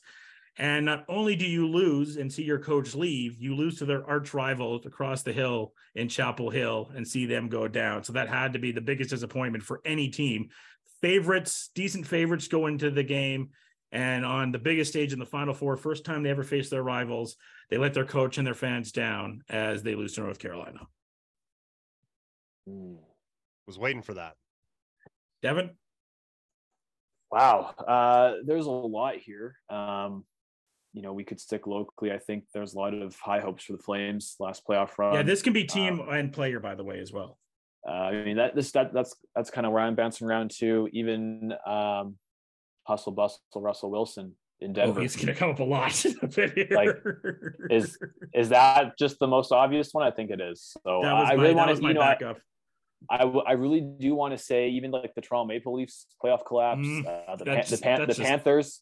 Mm, Panthers is a good one. Panthers losing one to eight, like that's not very good either. Uh, yeah. But I, I think uh, we'll stick with football. I'll say uh, Russell Wilson to the Broncos. Um, I I went the entirety of the NBA playoffs. Um, it felt yes. like okay, let's four go. Game, That's four the best games one on the schedule. Four games on the schedule. First one. Okay, yeah, it's a thirty point blow, but we'll get to the next. Oh, that one's a, a twenty five point. Okay, well that's fine. Oh, I can so gear bad. up, get right. So oh, it's twenty five points. Okay, and then like it, it just you kept waiting for it to get better. And there were some good games like Embiid hitting that buzzer beater and and all of that. But like even like game seven, oh, I guess Grant Williams just turned into Larry Bird for three quarters and this game's over. Um, and then the Suns fell apart. Like there was there was storylines, but it wasn't fun. So I'm going to say NBA playoffs. You didn't have a game. There was one OK Memphis and T Wolves game. The best game was probably the Clippers and Minnesota game where Pat Bev was popping bottles for the playing yeah. game. That was probably the best game. But I love that. That's one of my favorite answers. Uh, if I wasn't, if I didn't want to ha- love my answer so much, I would, uh, as I'm hating on Duke a little bit. But uh, that is a great answer, Peter. And you and I, I remember talking about it on the show, just how boring. And on the side too, when you're going against the NHL, you could see it a little bit in the ratings as the NHL gained some mm-hmm. steam mm-hmm. During the in in stage two with having the TBS and the ESPN on the playoffs this year. You could see a little bit of gained steam there because it was a really bad NBA playoffs this year. Like you can always remember at least one good, really good game, right? And even the finals were okay. I the only game I really remember was Tatum uh, with the buzzer beater against the Nets, and then the Jimmy Butler miss. Yeah. Those are the only two games I can really remember. Yeah, and then but even even in the finals, it was oh Boston's pulled ahead. Can oh Golden State just didn't miss yeah. a shot in the third quarter and the game's over. Great. Yeah, yeah, that's a great answer. Uh, biggest heartbreak of the year, Peter it has to be the Bills losing in the final Oof. 13 seconds of that game That's against Kansas City. Yeah. At, you, like you look how at how everything else played out. I I think they would have done horrible things to the, the Bengals offensive line um, and had a chance to win a Super Bowl. And they had it with 13 seconds left and couldn't hold on. So to to me, for a fan base that is so passionate, it's prime time. The Bills are finally in the spotlight again, and that happens is just soul crushing. That's a great one. Yeah, that was that was rough, Dev. Jeez, that's a tough one. Uh, we just we just watched a lot of heartbreak uh, mm-hmm. with uh, with the beautiful game, but yeah, like Harry you know, Kane. Does does a does a does a team not expected to do well losing does that count as heartbreak or is this like a last is this is this an assured victory snatched out of your grip the Bills because they uh, have those four Super Bowls that they went to and lost, and then it was all that time without it. So it, it's been building up for Bills fans. So that's why I think Peter's answer kind of hits this perfectly. For sure. Uh, yeah. Is it like it's just so tough because heartbreak comes in many different ways, but sometimes it's almost like you know, is it if it's expected, does it hurt more? Does it hurt less? Yeah. Um, if your team, you know, if, if you're the Padres and want, you know, you get busted for you know uh, performance enhancing drugs, then basically the Blue Jays you know, and your two guys run into each other. Right, like all those kinds of things. Uh, is it a bad trade? Um, one that sticks out to me though is Alabama losing to Tennessee. Mm, college football, one. like that was that was a team that was basically poised uh, for for a deep playoff run, and who for the second time in college football history they will not be in the postseason. So. And Tennessee won the SEC, if I'm not mistaken because of that? I uh, didn't. I think no. I think they lost again. Oh, Georgia did. Georgia did. Yes. Georgia did. Yeah. Yes, yeah. They lost like in the last weekend. So, but yeah, uh, you those... look at how the the playoff shook out. That the committee was begging to be able to put mm-hmm. Alabama in, and if they don't lose that game, they probably do, right? Yeah. So it's yeah, that's a good one. Those are great. Uh, but nothing's like losing your head coach that has been the heart of your team for years and years. So the biggest heartbreak, much like the biggest disappointment, is the Duke Blue Devils seeing Coach K leave their team in the Final Four to their biggest rival on a shot by Caleb Love with 20 seconds left to put the North Carolina Tar Heels away and end the career of Mike Krzyzewski. Wow. Wow. You'd really, you'd like, if he died, you're going to like spit on his grave. No, I, I, respect the hell out of K. It's just, I mean, it, it, they do line up. Um, Worst team of the year. Uh, I could take this one, guys. It's the Los Angeles Lakers. Oh, I do not consent to any of this conversation, but go ahead. Uh, this is a team that, so they have the year from hell. You can argue, right? I mean, first they they make this this trade for Russell Westbrook, doesn't fit on the team. Then Anthony Davis gets hurt. Then LeBron gets hurt. They miss the play-in game blame it all on Frank Vogel. They win a great game at the end of the year. Everyone's elated. It's but they fire Frank Vogel in the middle of the last game, and then they deny it. They deny it. They deny it. Woj is breaking this. I think it's as Mac McClung sends the Lakers into overtime and they win this big game over the Nuggets. It's a moral victory for some of these young players going forward. But there's all these reports about him getting fired. It was reminiscent of the Magic Johnson stuff all over again when Magic came in and he just left. You get to the offseason for this Laker team, and it's like, okay, well, we know we have to trade Russell Westbrook. We only have a few years left of this generational player in LeBron James. What are we going to do? We're going to add Juan Toscano Anderson and Troy Brown and Lonnie Walker, who has turned out. And then we're going to trade for Patrick Beverley, and we're going to hire Darvin Ham, which is the one good thing they have done. Uh, and then you come to this season, and then, like I said, they, there, there's a rumor trade with the Jazz, but it's Pat Beverley. And as the season goes on and on, you're consistently wasting one of the greatest generational players of all time in LeBron James. There's the trade rumors that go on and on. There's finger pointing all the time. You're getting to see Kyle Kuzma go on and have career highs with uh, the Wizards. You're seeing Brandon Ingram to, turn into a superstar in this league. You're seeing Julius Randle now back to an all star form. You're seeing Jordan Clarkson getting himself into a, an all-star form and seeing him have left the franchise a few years ago. Jeanie Buss nixing trades for top-ranked players because she doesn't want this Russ thing to look like a failure and the Lakers to have egg in the face. Sorry, Jeanie, they already have egg on their face. Uh, this is a team that's at the, the level of a Cowboys or a Yankees or a Manchester uh, Manchester United, who rightfully so is having a rough year in their own right.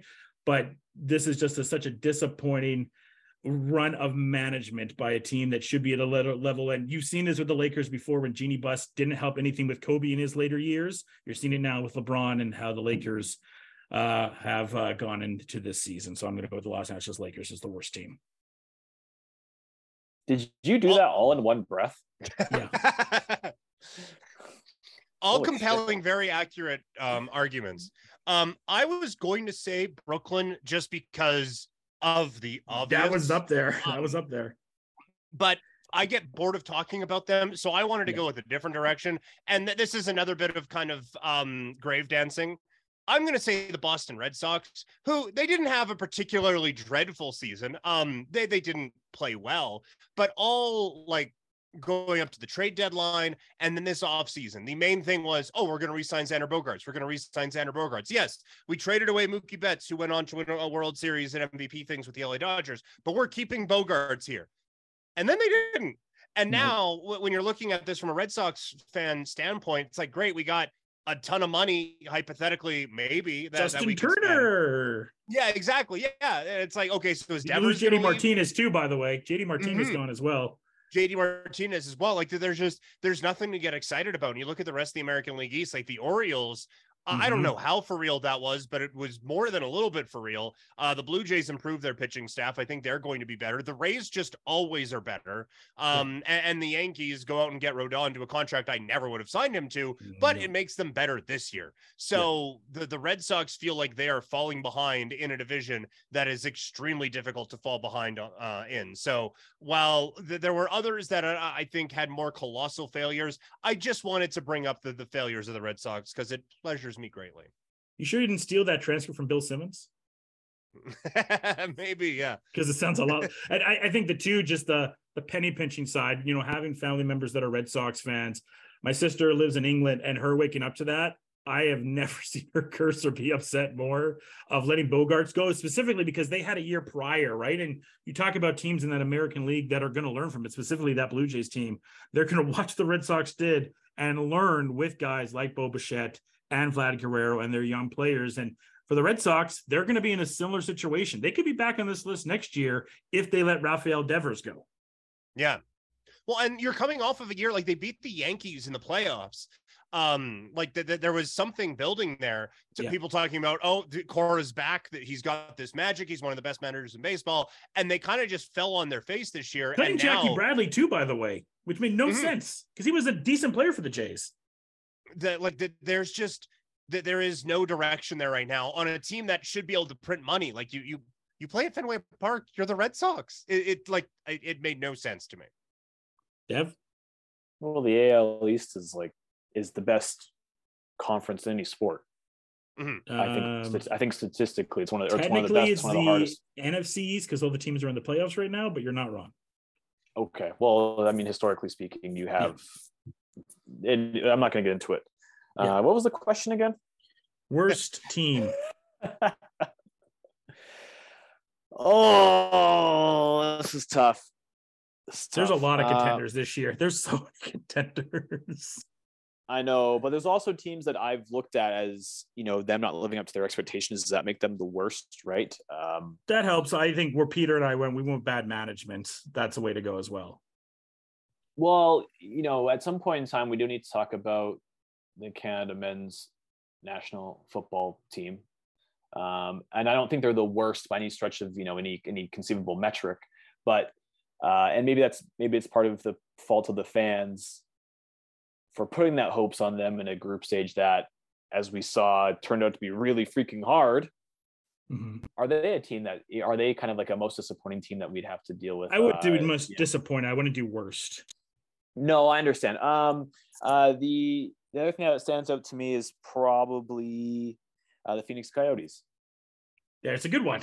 That's a good one. Yeah. There's there's a lot that we could talk about, uh, including drafting players, which is a whole other can of worms. That, or, you know, that's totally not right. That's that's probably my my obvious choice. But I just wanted to get, I just wanted to talk about Canada's soccer team for 30 seconds. Okay, so you're gonna go I Phoenix. just want to and- say on the Coyotes thing, I get it, it's adorable that Mullet Arena. It, oh, it's 3,000 fans. It's like a college atmosphere. That's wonderful for college. This is the National Hockey League. It's a professional league. Like, I, I just, I hate that I have to feel like an elitist for saying I think it's kind of bullshit that they're playing in a thing that has the dressing room the size of my spare bedroom. I just think it's shitty. Peter, is it the I- same I size? feel like I as- What's bigger, Okotoks Oilers arena or that arena? Like, and I'm actually serious. I don't know the capacity of either, but is it like, is it eerily close?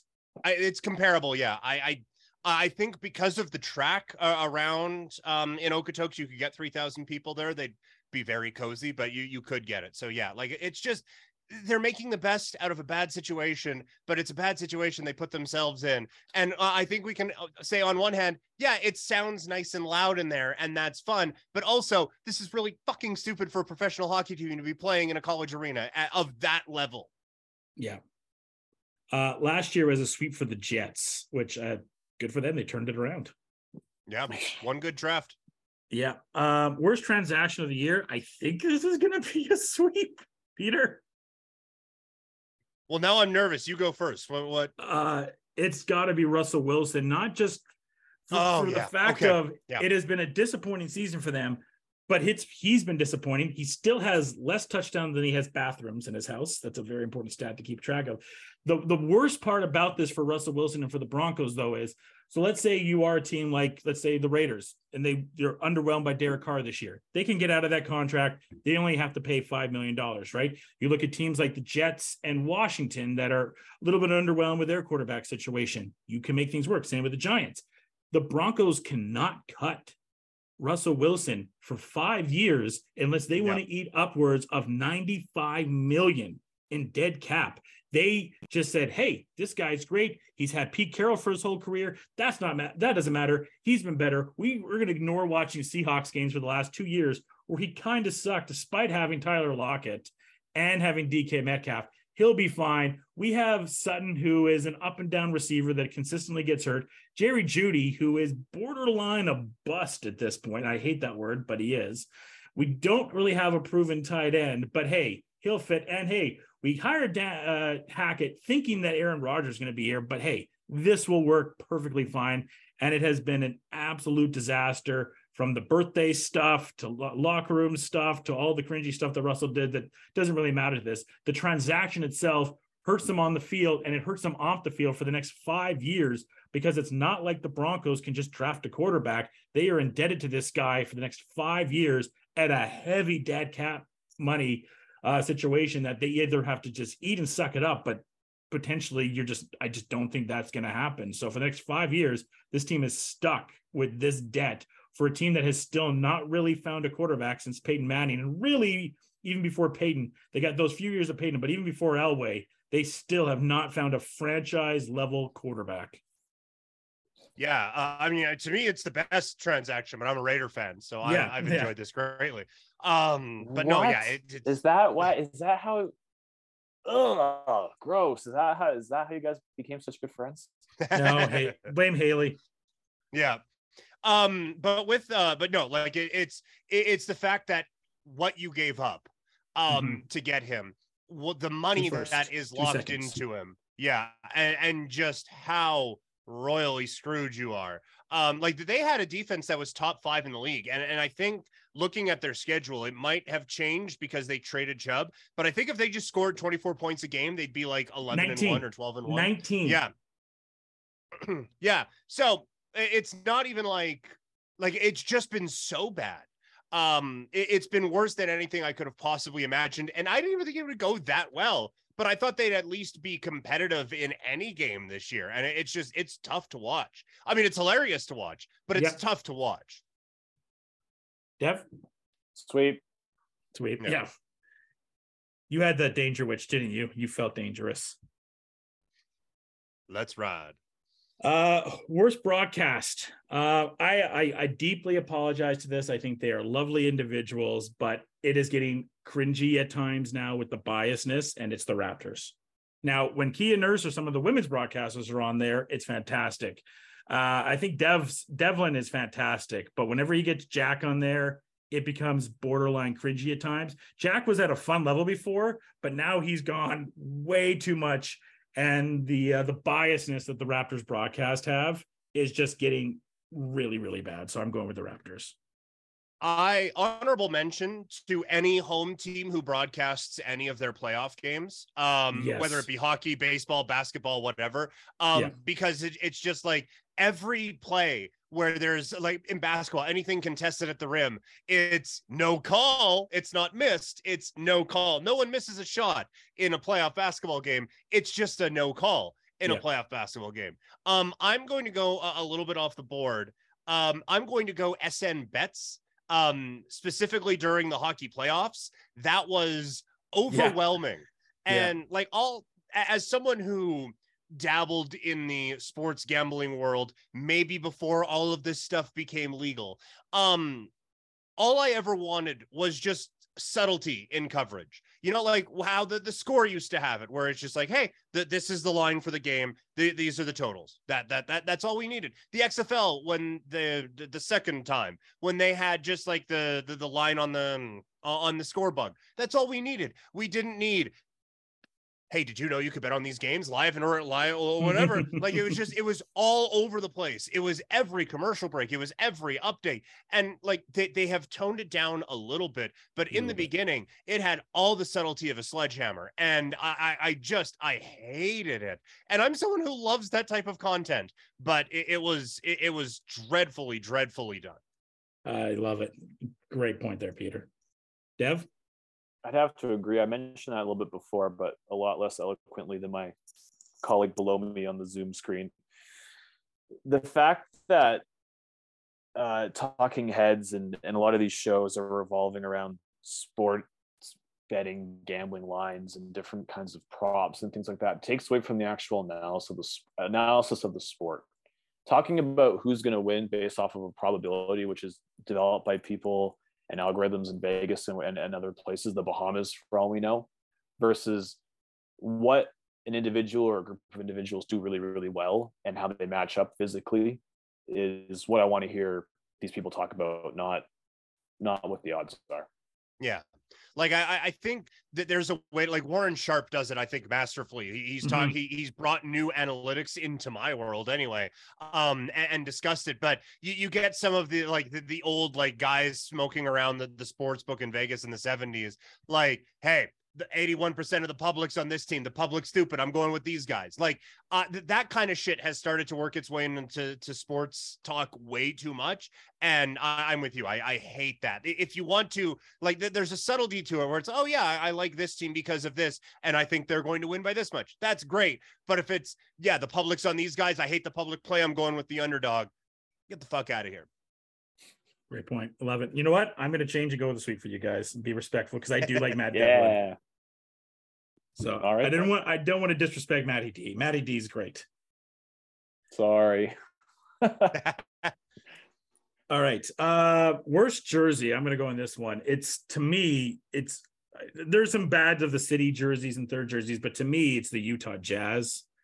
who are having a, a, a nice season, but I've seen better jerseys in in Mormon Rec League than what these Utah Jazz jerseys are. These are just the laziest jerseys ever. And maybe it's because Danny thought this team wasn't going to be very good this year until Lauri Markkanen and Jordan Clarkson decided to be all stars potentially. Uh, they're just so uninspired. I mean, it, it did give us the uh I mean, if we didn't have that highlighter jersey, though, we would have maybe not seen the guy wearing a Donovan Mitchell jersey at the World Cup the other day, which is hilarious for many reasons. The fact that Donovan Mitchell never even wore that jersey uh, is up there. Uh, so I'm going with Utah and their weird highlighting black jerseys. Nice. That's Yeah. so good for you.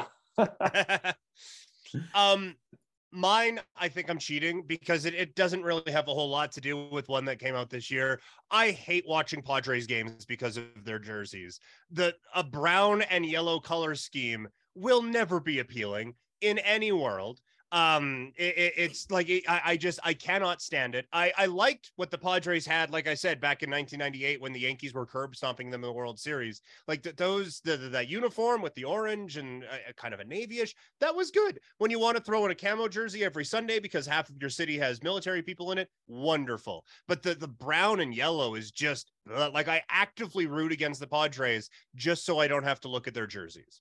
That's a solid one. Dev? There's a lot of Padres hate on this podcast, and I'm not really sure why. oh, gave them Juan Soto. That's a good. That was nice. Yeah. Like we no, yeah. I've like I've never talked with the Padres this much in my life, let alone like my goodness. Uh it's gotta be it's gotta be a couple of these reverse retro jerseys in the NHL, right? Like the two standouts are Detroit and Chicago. Yeah. Um those ones are pretty uninspired, even for you know teams that that wore literal knit sweaters hundred years ago. Yeah. Which one are you going with?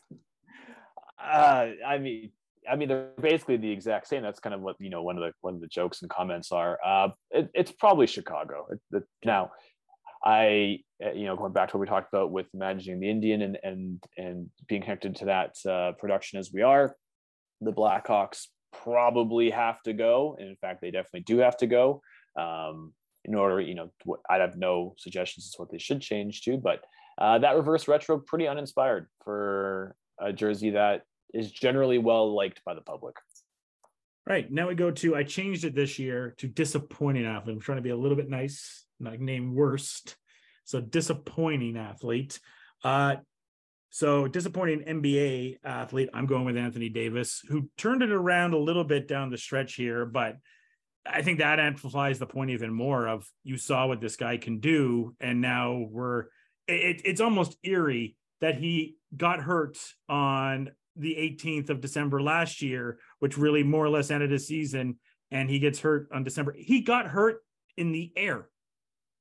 How do you? It's it's like getting fired on your day off. Like he got hurt in the air. I don't know how that's possible. You have seen the potential he has when he can be himself, but consistently a letdown. They traded Brandon Ingram, Josh Hart, Lonzo Ball. They potentially will be giving Victor Wembanyama to the Pelicans with where they are right now. If the draft lottery, uh, lottery balls go the right way for the Pelicans, and that makes this go to a whole other level. So unfortunately, I'm going disappointing athlete Anthony Davis, despite a nice push in uh, the later side of November of this year. Peter, So I- I have to admit, um, the the spreadsheet that we had, it just said dis NBA. I was like, know. oh, we're doing like guys who dissed players. Oh. Um, so I have written down LeBron not shaking Westbrook's hand at summer league.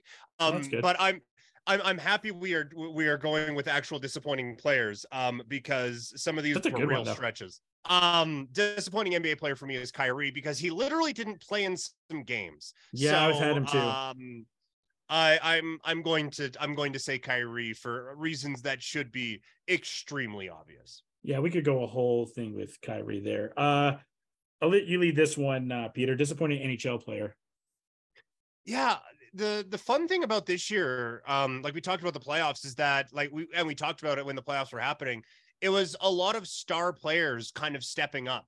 Um, and, and so there isn't really one to me, but to um the one that jumps out. But to me, I think it's Binnington. Like he was Hmm, the toast of the town when the Blues won the Stanley Cup. This guy got passed through waivers and no one claimed him. And now he's just kind of an asshole. Like he's just throwing water bottles at Nazem Kadri during interviews. He's Mhm. body checking dudes for no good goddamn reason. Um, his coach is calling him out. So I, I'm going to say Jordan Binnington. Uh, I'm going to go with Johnny Gaudreau. Uh, this is the guy that was potentially, you know, a Hart nominee, was up there in NHL scoring. As as you know, doing uh, the playoff shows there with Audie, uh, you could go Tkachuk on this one too for this Flames team. This was the Flames team that a lot of analysts had favored to win the Stanley Cup. They blow the Oilers off in that first game. He wasn't near there. Yes, he gets the game-winning goal against the Stars, but other than that, he was incredibly absent in the playoffs, and that has been a running situation for him. He's been fine with the Blue Jackets, but not the level that he was with the Calgary Flames this year. This is mainly more or less about his playoff appearance and really showing that when the playoffs come on and the bright lights come on, that unfortunately for Johnny, he disappears. Yeah, uh, no argument here. Devin? Both of those are phenomenal answers. Uh, I think you touched on it briefly. I'd, I'd say Tkachuk. Um, there's only there's only so many times you can do like a behind the back pass behind the net towards the front of the net, and it it goes in or it hits someone's stick. Where it's really it's really fun to watch, and then it just gets really tired when you do it for like the ninth time in one period.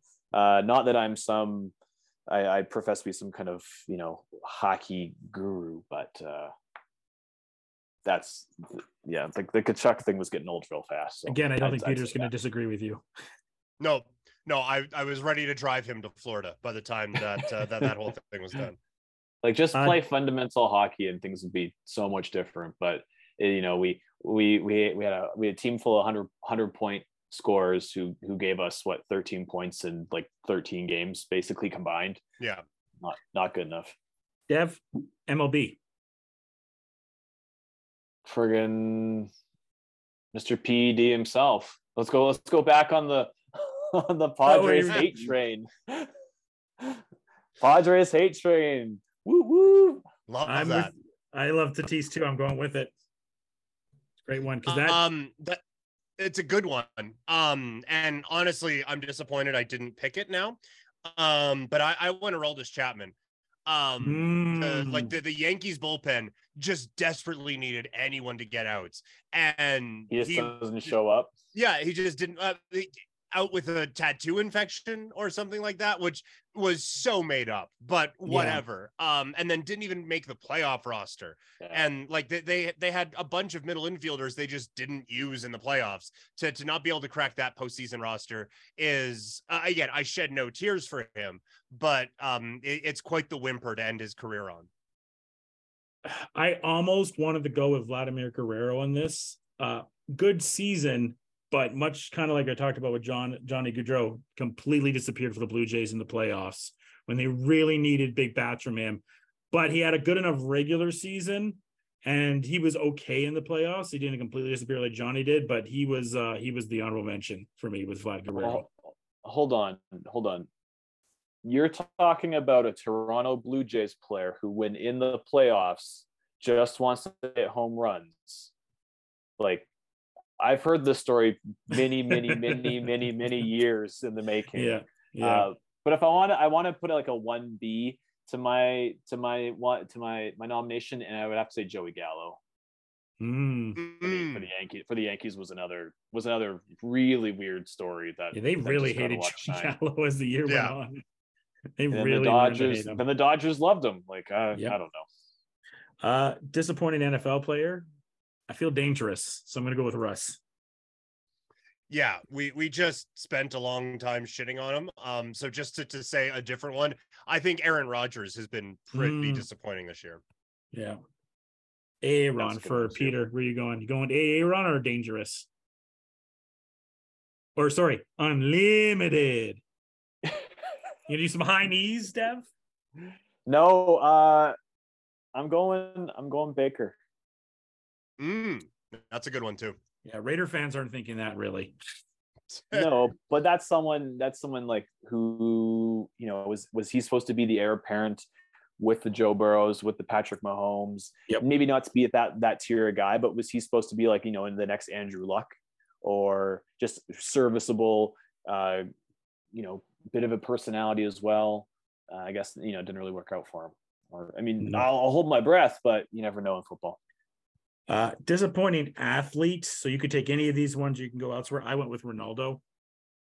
Everything that happened with Manchester United, and then getting benched in the in the World Yeah. Cup, and not really showing up this year, and then losing the goat debates. Tough year for for Ronaldo. So I'm Yeah. going with Ronaldo.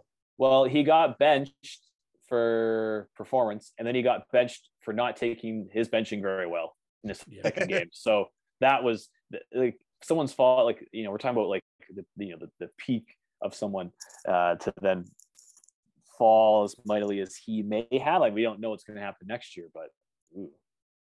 Where you going, Peter? Yeah, the, Ron- Ronaldo's a good one. Uh, that that I'll, I will I will jump onto that one as well. Yeah, to, like you said, like the the the Man United thing has never worked. Um, No. it, it- it's given him specifically a couple of decent moments, I guess, but for the team, it, it's been a bit more of a disaster as every day has gone on. And then, like you said, for the World Cup to go the way for him, and then his forever rival to to finally get his trophy, um, that that just solidified a, a real disappointing year for Ronaldo. Dev, going for the sweep. We got something else. No, I was gonna say. Well, I was, was gonna be. I was gonna take a little more international. I was gonna say uh, McLaren's F1 team this year, Mm, okay. and well, I mean, we could talk. We could talk about a few F1 teams in general. We could talk about Ferrari's really, really hot start, and then basically shitting the bed the last half of the season. We could talk about McLaren, uh, and, and Lewis Hamilton not performing to their peak abilities. Although it seems like a lot of blame lays in the car, not the athlete. But F1, you know, you kind of they're kind of one and the same, right? So. Uh, are we talking about athlete team? Can I, you know, can I, can I go? I, I, I can accept that for motorsports. I'll accept that.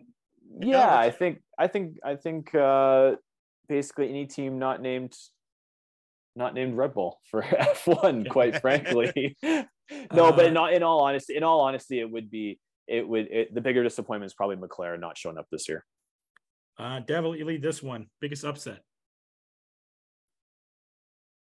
Uh you know, saudi arabia over argentina in the group stage of world cup That's that's one. Yeah, that's that- literally that no that's literally one of the biggest soccer upsets of all time Yeah, Yes, it is. The Japan one I mean, it doesn't- that- too. it, it doesn't it doesn't mean anything now. Uh, or we could talk about we, we could talk about Morocco knocking off uh, three former world champions with Spain, Yeah, Portugal, that's a and big one. Germany. Yeah. That's probably I mean Morocco having their time in the time in the sun, quite literally and figuratively, is probably my answer. Peter. Um, I I went into my wheelhouse. I went the fighting route. Um, Nice. we had a couple this year, but um, did. Leon Edwards over uh, Kamaru Usman. Um, even like with two minutes left in the fight, they were talking about how Edwards was just coasting to try to not lose, and then from the gods knocks out Kamaru Usman. Um, so even like in the course of a fight, that happening was an upset. But going into it, I didn't give him much of a chance. No one really did, and then he knocked out maybe like the second or third best welterweight of all time. So uh, I, I'm going to say Leon Edwards over Kamaru Usman. What odds would you have given that fight? Uh, you know, if you were a betting man. hey, if you were betting that one in fight, it was like minus ten thousand Yeah. for uh, for Usman. that was probably, you know, the World Cup yesterday, we saw a lot of social media interaction with that. Then that went down. The the social media platforms, whatever you want, was exploding about that fight. Even if you weren't a big fight fan, it was hard to ignore what it just happened. Was that not the one they showed Rogan's face too? Uh, with what happened? I know they've done it a few times, but Yeah. Um it, it's it's an all-time soundbite if you want to go back and watch it because they are literally saying like for Leon Edwards to just not get finished would be a win. And then Jon Anik goes, "Yeah, but you can't really count out the fighting spirit." And then kadoosh, and Leon Edwards is the champion. Like it, just it was like a movie. It scripted out so well. those are good ones. Um, hmm. I'm gonna go back to March Madness into the Final Four when the heavily favored Duke Blue Devils were upset by North Carolina and lost their coach. Favored to win the championship, had more or less not much trouble beating anybody on their way to the championship, and then go down to an eighth ranked North Carolina Tar Heel team. Good for you. And that's it. We're done now. We're done. Yeah. That was the last one. Um, this one I, I put in here this year. There wasn't really a big retirement per se. I think this year, uh, like the biggest one I, I- guess would taking would be taking Gronk seriously that he's retired. I thought you put this in just to do another Coach K thing. Um, I, Oh, yeah. I, I, I went Serena Williams. Um, Yeah, announced that's her retirement. That's that's what I. have, yeah. um, so that's that. That's where I'm going. yeah, that's where I'm going to. Uh, I can't Roger do the Coach K joke anymore. Oh, that's a good one Mm, too. yeah, Yeah, those that that's my answer. Uh, best team, Peter. I went Georgia Bulldogs. Um, Yeah, I I, I went too. just like they were so much better than everyone, and I uh, grew up a Miami Hurricanes fan. It takes a lot for me to say that a team rivals the 2001 Miami Hurricanes. I think in 10 years we might look back at the, this era of Georgia Bulldogs, either last year or this year, um, and say, "Oh, the, the this might be the greatest college football team of all time." Like they have NFL dudes everywhere except the quarterback position. Yeah, I mean, you look at that for anyone that ha- hasn't, go look at that Hurricanes team. It is redonkulous. It is. Yeah. I mean, even the It's 90 laughable how good that team is. It's stupid. And you even look at a guy like Jalen Carter, who potentially could go first in this year's draft, who could be the next Aaron Donald, dare I say. He's just one of George Pickens, I believe, is on that team too. Like I could go on and on and on about quality athletes that are on They're that ju- team. it's stupid how good that team Yeah, is. yeah. I'm going with Georgia as well. Damn. Well, put some respect on the name. It's Argentina. Yeah, that's fair. Argentina. Except for one little blip, like basically played a flawless tournament. Yeah. Uh, best game. I wonder. I, I wonder. Uh, No, To I'm me- going to talk about some some college game in January between uh, you no, know it's Duke and uh, North Carolina. North Yeah. no North Dakota Tech versus Belmont State. Oh, the Youngstown No. Penguins, man, they had a good game versus them. Come Uh, on, man. Let's just in my just, in my lifetime, I there's like a there, there- there's certain games you remember where you were, right? So being in Canada, obviously the golden goal game starts off with it. Uh, the, the 2012 women's hockey team winning when it hits the post and they come back and do their thing. For me, uh, USC versus Texas, the national championship game, that Yeah. always really stuck out. The Falcons come uh, losing to the Pats, that one sticks out. This is the greatest sport sporting game I've ever seen in my entire life. Like you couldn't write how this is. The only unfortunate thing is that we had to go to penalties for it. That was the only bummer uh, of the entire event. But you were on the edge of your seats for this entire game. This is this is the type of game the generations will go back to and say that's how they got them into an individual sport. That's how good this game was. Yeah. I I watched from basically the start of extra time on. So I broke my boycott for I guess it'd be a good reason. Yeah. Yeah, it's a sweep. Yeah. Yeah, Peter, you got anything to say on it? Uh, uh, just incredible. Like it, it had a little bit of everything. Like it had the the stakes. Obviously, it's the World Cup. There's giant stories on both sides, um, whether it be France looking to repeat or Messi for reasons we talked about throughout the show. Um, you had Messi coming up in a big way. You have Mbappe really taking that step towards like immortality um, from a, a sporting standpoint. It had drama. It had star power. It had real stakes. It had everything.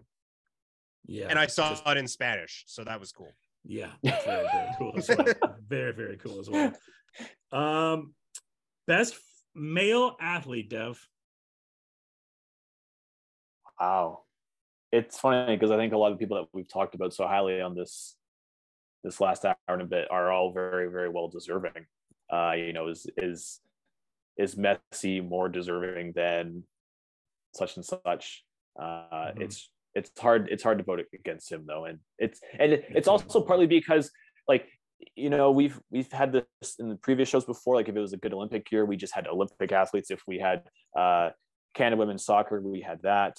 Uh, Yeah. But you know, this year just happens to be a really good World Cup year, and really a really crappy, you know, kind of NFL playoffs, et cetera, et cetera. So it's it's messy.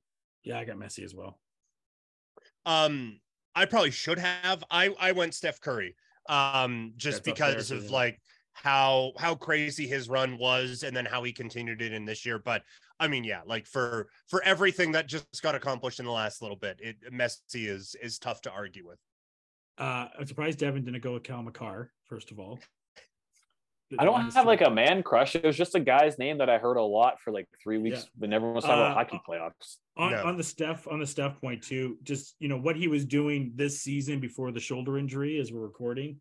Uh, he was putting MVP like numbers up again and helping a Warriors team that is uh, play-in bound right now and just struggling. And the rookies of Moody and Kuminga and Wiseman are playing a factor that and not being able to integrate them in correctly the way they wanted to. And Clay has taken a step back a little bit and you know, we didn't even talk about Jordan Poole getting punched in the face by Draymond Green this year. Maybe that should have been uh, something, but uh, Steph definitely he was my runner up. I think if Messi doesn't win, maybe you go Mbappe or maybe you go Steph Curry or maybe you go Aaron Donald, but uh, great athletes all around. Um, female athlete, Devin. I already mentioned her, Christine Sinclair. I went um i went sarah nurse like the, the olympics was just insane how good she was and I'm going with A'ja Wilson. She finally got her chance to to fully shine. Actually, you know what? I'm going to be sentimental with this. I'm going to go with Sue Bird, and that Oh, probably okay. should because I can't put her into retirement where Serena is, but Sue down the stretch this year had an absolutely she she went out bawling at the end, and we'll we'll have the debate of who's the goat of of it. I mean, Cheryl Miller will never get her full flowers, unfortunately, and neither will Doris Burke because they'll never, and so many other uh, great women athletes that we never fully got to see in the WNBA. But Sue just put on an absolute showcase this year, and uh, hopefully next year we're talking about Brittney Griner in this position. Mm-hmm. Yep. Uh, biggest story. Um, to me, it came down to three. So uh, I'm interested where where you guys went. Um, for me, honorable mention to live golf. Um, we we've never yeah, seen. that was, that was um, up there, man. We've never we've never seen a major sports league in North America just get challenged before. Yeah, it's true. Um, so that that was and like it wasn't it wasn't well done, but it's it seems like going into this next year, like it's a legitimate challenge. Like there there are going to be some golfers who the only time we see them are in the majors because they're off on the live on like Yeah. a YouTube stream somewhere. Tiger turned down how um, much? Seven million? Seven hundred Yeah, million? like it's it, the, the money they're throwing out is is unbelievable. So I, I just I, I thought it was such a big story in that sport that I, I wanted to mention it here. You mentioned the Brittney Griner one that that transcended sports, but to me, the whole Hockey Canada scandal, where like as it came out, there were more layers to it, and it was um like that there were these allegations and oh it goes back to, to 2003 and by the way some of the money that like parents are paying into has gone toward dealing with things like this. Like it was just like shitty layer on top of shitty layer on top of shitty layer. And it's not just this this rec league somewhere down the way. It is the institution that runs the sport in this country like it, it- it's just it, it's mind-boggling to try to wrap your head around and some of the reporting on it has been phenomenal Uh, I'm going to go with Hockey Canada too, and you nailed everything you said there. But honorable mention to um, uh, the reporter that passed away at Qatar. Passed away, I say in heavy, heavy quotations. That for, I wish it was longer time period. Unfortunately, the game started going, and we kind of forgot about it a little bit. But everything he was doing reporting was already a story, and it's right showing up with an LGBT shirt and getting turned away, and now the mysterious nature of everything that went around it kind of builds up to this whole negative side of Qatar that you know Devin had talked about. He had not wanted to. The, that was the unfortunate thing about this World Cup this year was as fun as it was. There was a the worst taste in your mouth ever. You know already with FIFA in the first place, but everything that went around with Qatar, Not to mention that picture with. Elon Musk and Donald Trump's idiot uh, stepson picture with all the sheiks yesterday didn't help make you feel much better about the skeevy people that are around the event. So everything around Qatar and the reporter going, that was horrible. Hockey Canada is uh, obviously up there. Uh, a, a small uh, degree of story as Adam Silver maybe ruining the NBA with all this stupid shit that he keeps on adding from the preseason tournament to these GI Joe level awards that are named after like the that just make no sense for some of the naming outside of the MVP with Jordan uh, and just not letting the NBA just be the NBA. Uh, and then just kind of a, a minute side that is going to be growing, and we kind of talked about it before, but the streaming side of professional sports right now having sports is the biggest capital you can have on a network right now. If you have sports, you are king. We saw that from what that Cowboys Thanksgiving game did with the Giants. Unbelievable numbers. numbers are coming in from Fox last night uh, from that World Cup. Fox had the privilege on a Sunday of going from maybe the greatest sporting event of all time in that World Cup, right to a Jacksonville and Cowboys game. Jacksonville, maybe not as sexy of a name, but you have the Dallas Cowboys, and that led to the second wildest finish of that Sunday. The other one was the insanity of the Raiders and the Patriots game, which if we had biggest whoopsie of the year, maybe we would have given it to Jakobi Meyers. But uh, a lot to go on. But the Hockey Canada one just adds to another level that I, I can speak for myself and Devin that has rooted me more and more away from the game of hockey. Watching the documentary like Black Ice and the the outer inclusion of a lot of minorities already takes me out of it a lot. And you've heard a lot of people in that, but then you see this, and we had the uh, the Chicago uh, scandal with the Chicago hockey team. That scandal come up, and now we're coming to the Hockey Canada thing, and it's getting greasier and greasier and greasier. And we're coming. It came around World Juniors, I believe, too, Peter, if I'm not mistaken, in August. And now we're coming back mm-hmm. to World Juniors again, and Dubé, and I'm not saying Dubé is just one of the names. Um, but that's a local market player that we have here that's potentially associated with it. So that stuff it just it adds another layer to it and continually gets worse dev damn well said both of you um hockey in generals if if baseball's if baseball needs to change because it's boring hockey needs to change because it's dangerous um it's dangerous for fans of the sport it's dangerous in terms of the culture uh, football needs to change because it is dangerous to the players and players health um, basketball seems to be in a great spot right now in general. Um, biggest story of the year.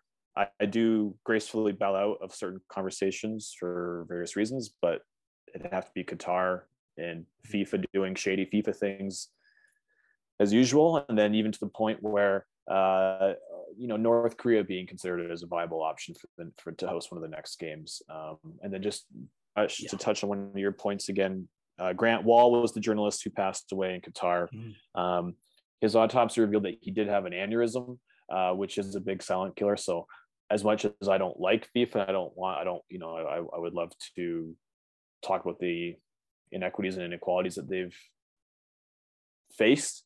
Um, I don't want to get into like conspiracy. Is, cons- is, is, it a conspiracy? Is it a conspiracy?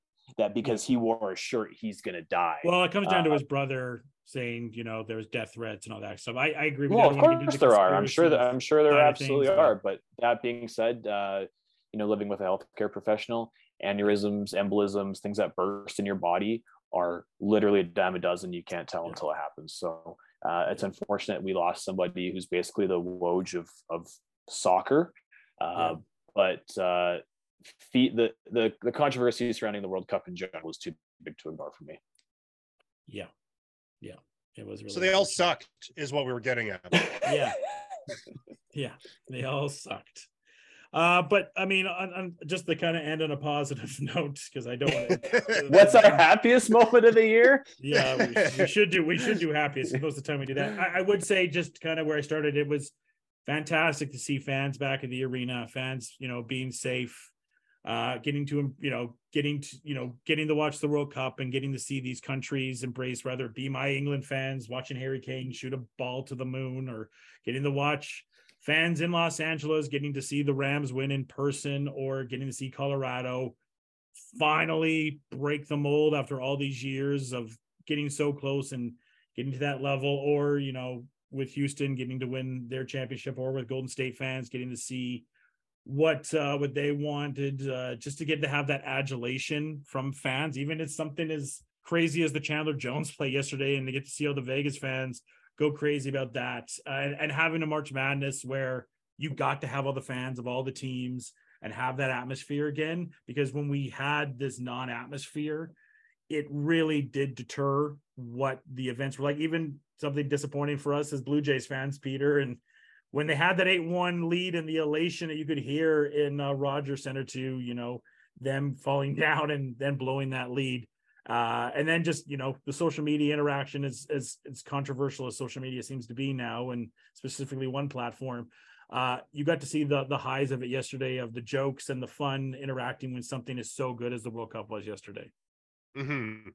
Yeah, we are definitely going into uh, a different time in 2023 when it comes to to what social media means and like you said how we're consuming this with, with all the different streams um and all the different like not only just the different streaming platforms but different streams of one game right like you yeah. have sorry um like you have the amazon thing where like they have 45 different streams of a shitty Thursday night football game.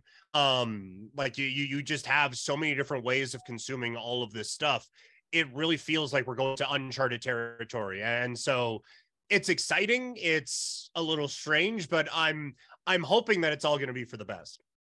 Yeah, absolutely. And I, I, give a shout out to the unsung heroes too that we you talk about like the officials and the vendors and all those people that get to work the event that during COVID, maybe not the officials as much, but I think the officials get a little bit too much hard work uh, knocked down on them whenever they whenever there's a bad game. The officials are the number one punching bag any single time. But the vendors and all those people that were out of jobs for a little bit, and some of the teams gave back and some of them didn't. I'm glad to see them getting back and getting to be in the position where they can work for a living. Mm-hmm. Yep. Amen to that. Dev, any last thing to say? I think the greatest sports moment of the year, other than Lionel Messi doing his thing, was when Brett Goldstein was on Sesame Street. Yeah, that's pretty good. That's pretty we, good. He, he, there was a word that there was a word that started with the letter F that we all wanted him to say. Mm-hmm. And uh, hopefully, hopefully there's a leak, you know, five years down the line of where it did happen. But yeah. uh, it's nice. It's nice seeing Roy Kent uh, hang out with the Muppets. Well, we head into 2023, and I would say, Dare, we don't know who any of the major fate, like anyone. There's no overwhelming favorite for any of the sports right now to win any of the championships, and we have a Women's World Cup coming up. So if you did enjoy the World Cup, there's a lot more great action. And if you're Canadian, remember your team is one of the favorites to win it. Even if I I, I don't believe Sinclair is going to be part of that World Cup team though, because she's retired. I, am not right? sure. Yeah. She, she's 39. Yeah. All right. Well, thank you to Peter. Thank you to Devin. Until next time, everyone. Cheers and enjoy.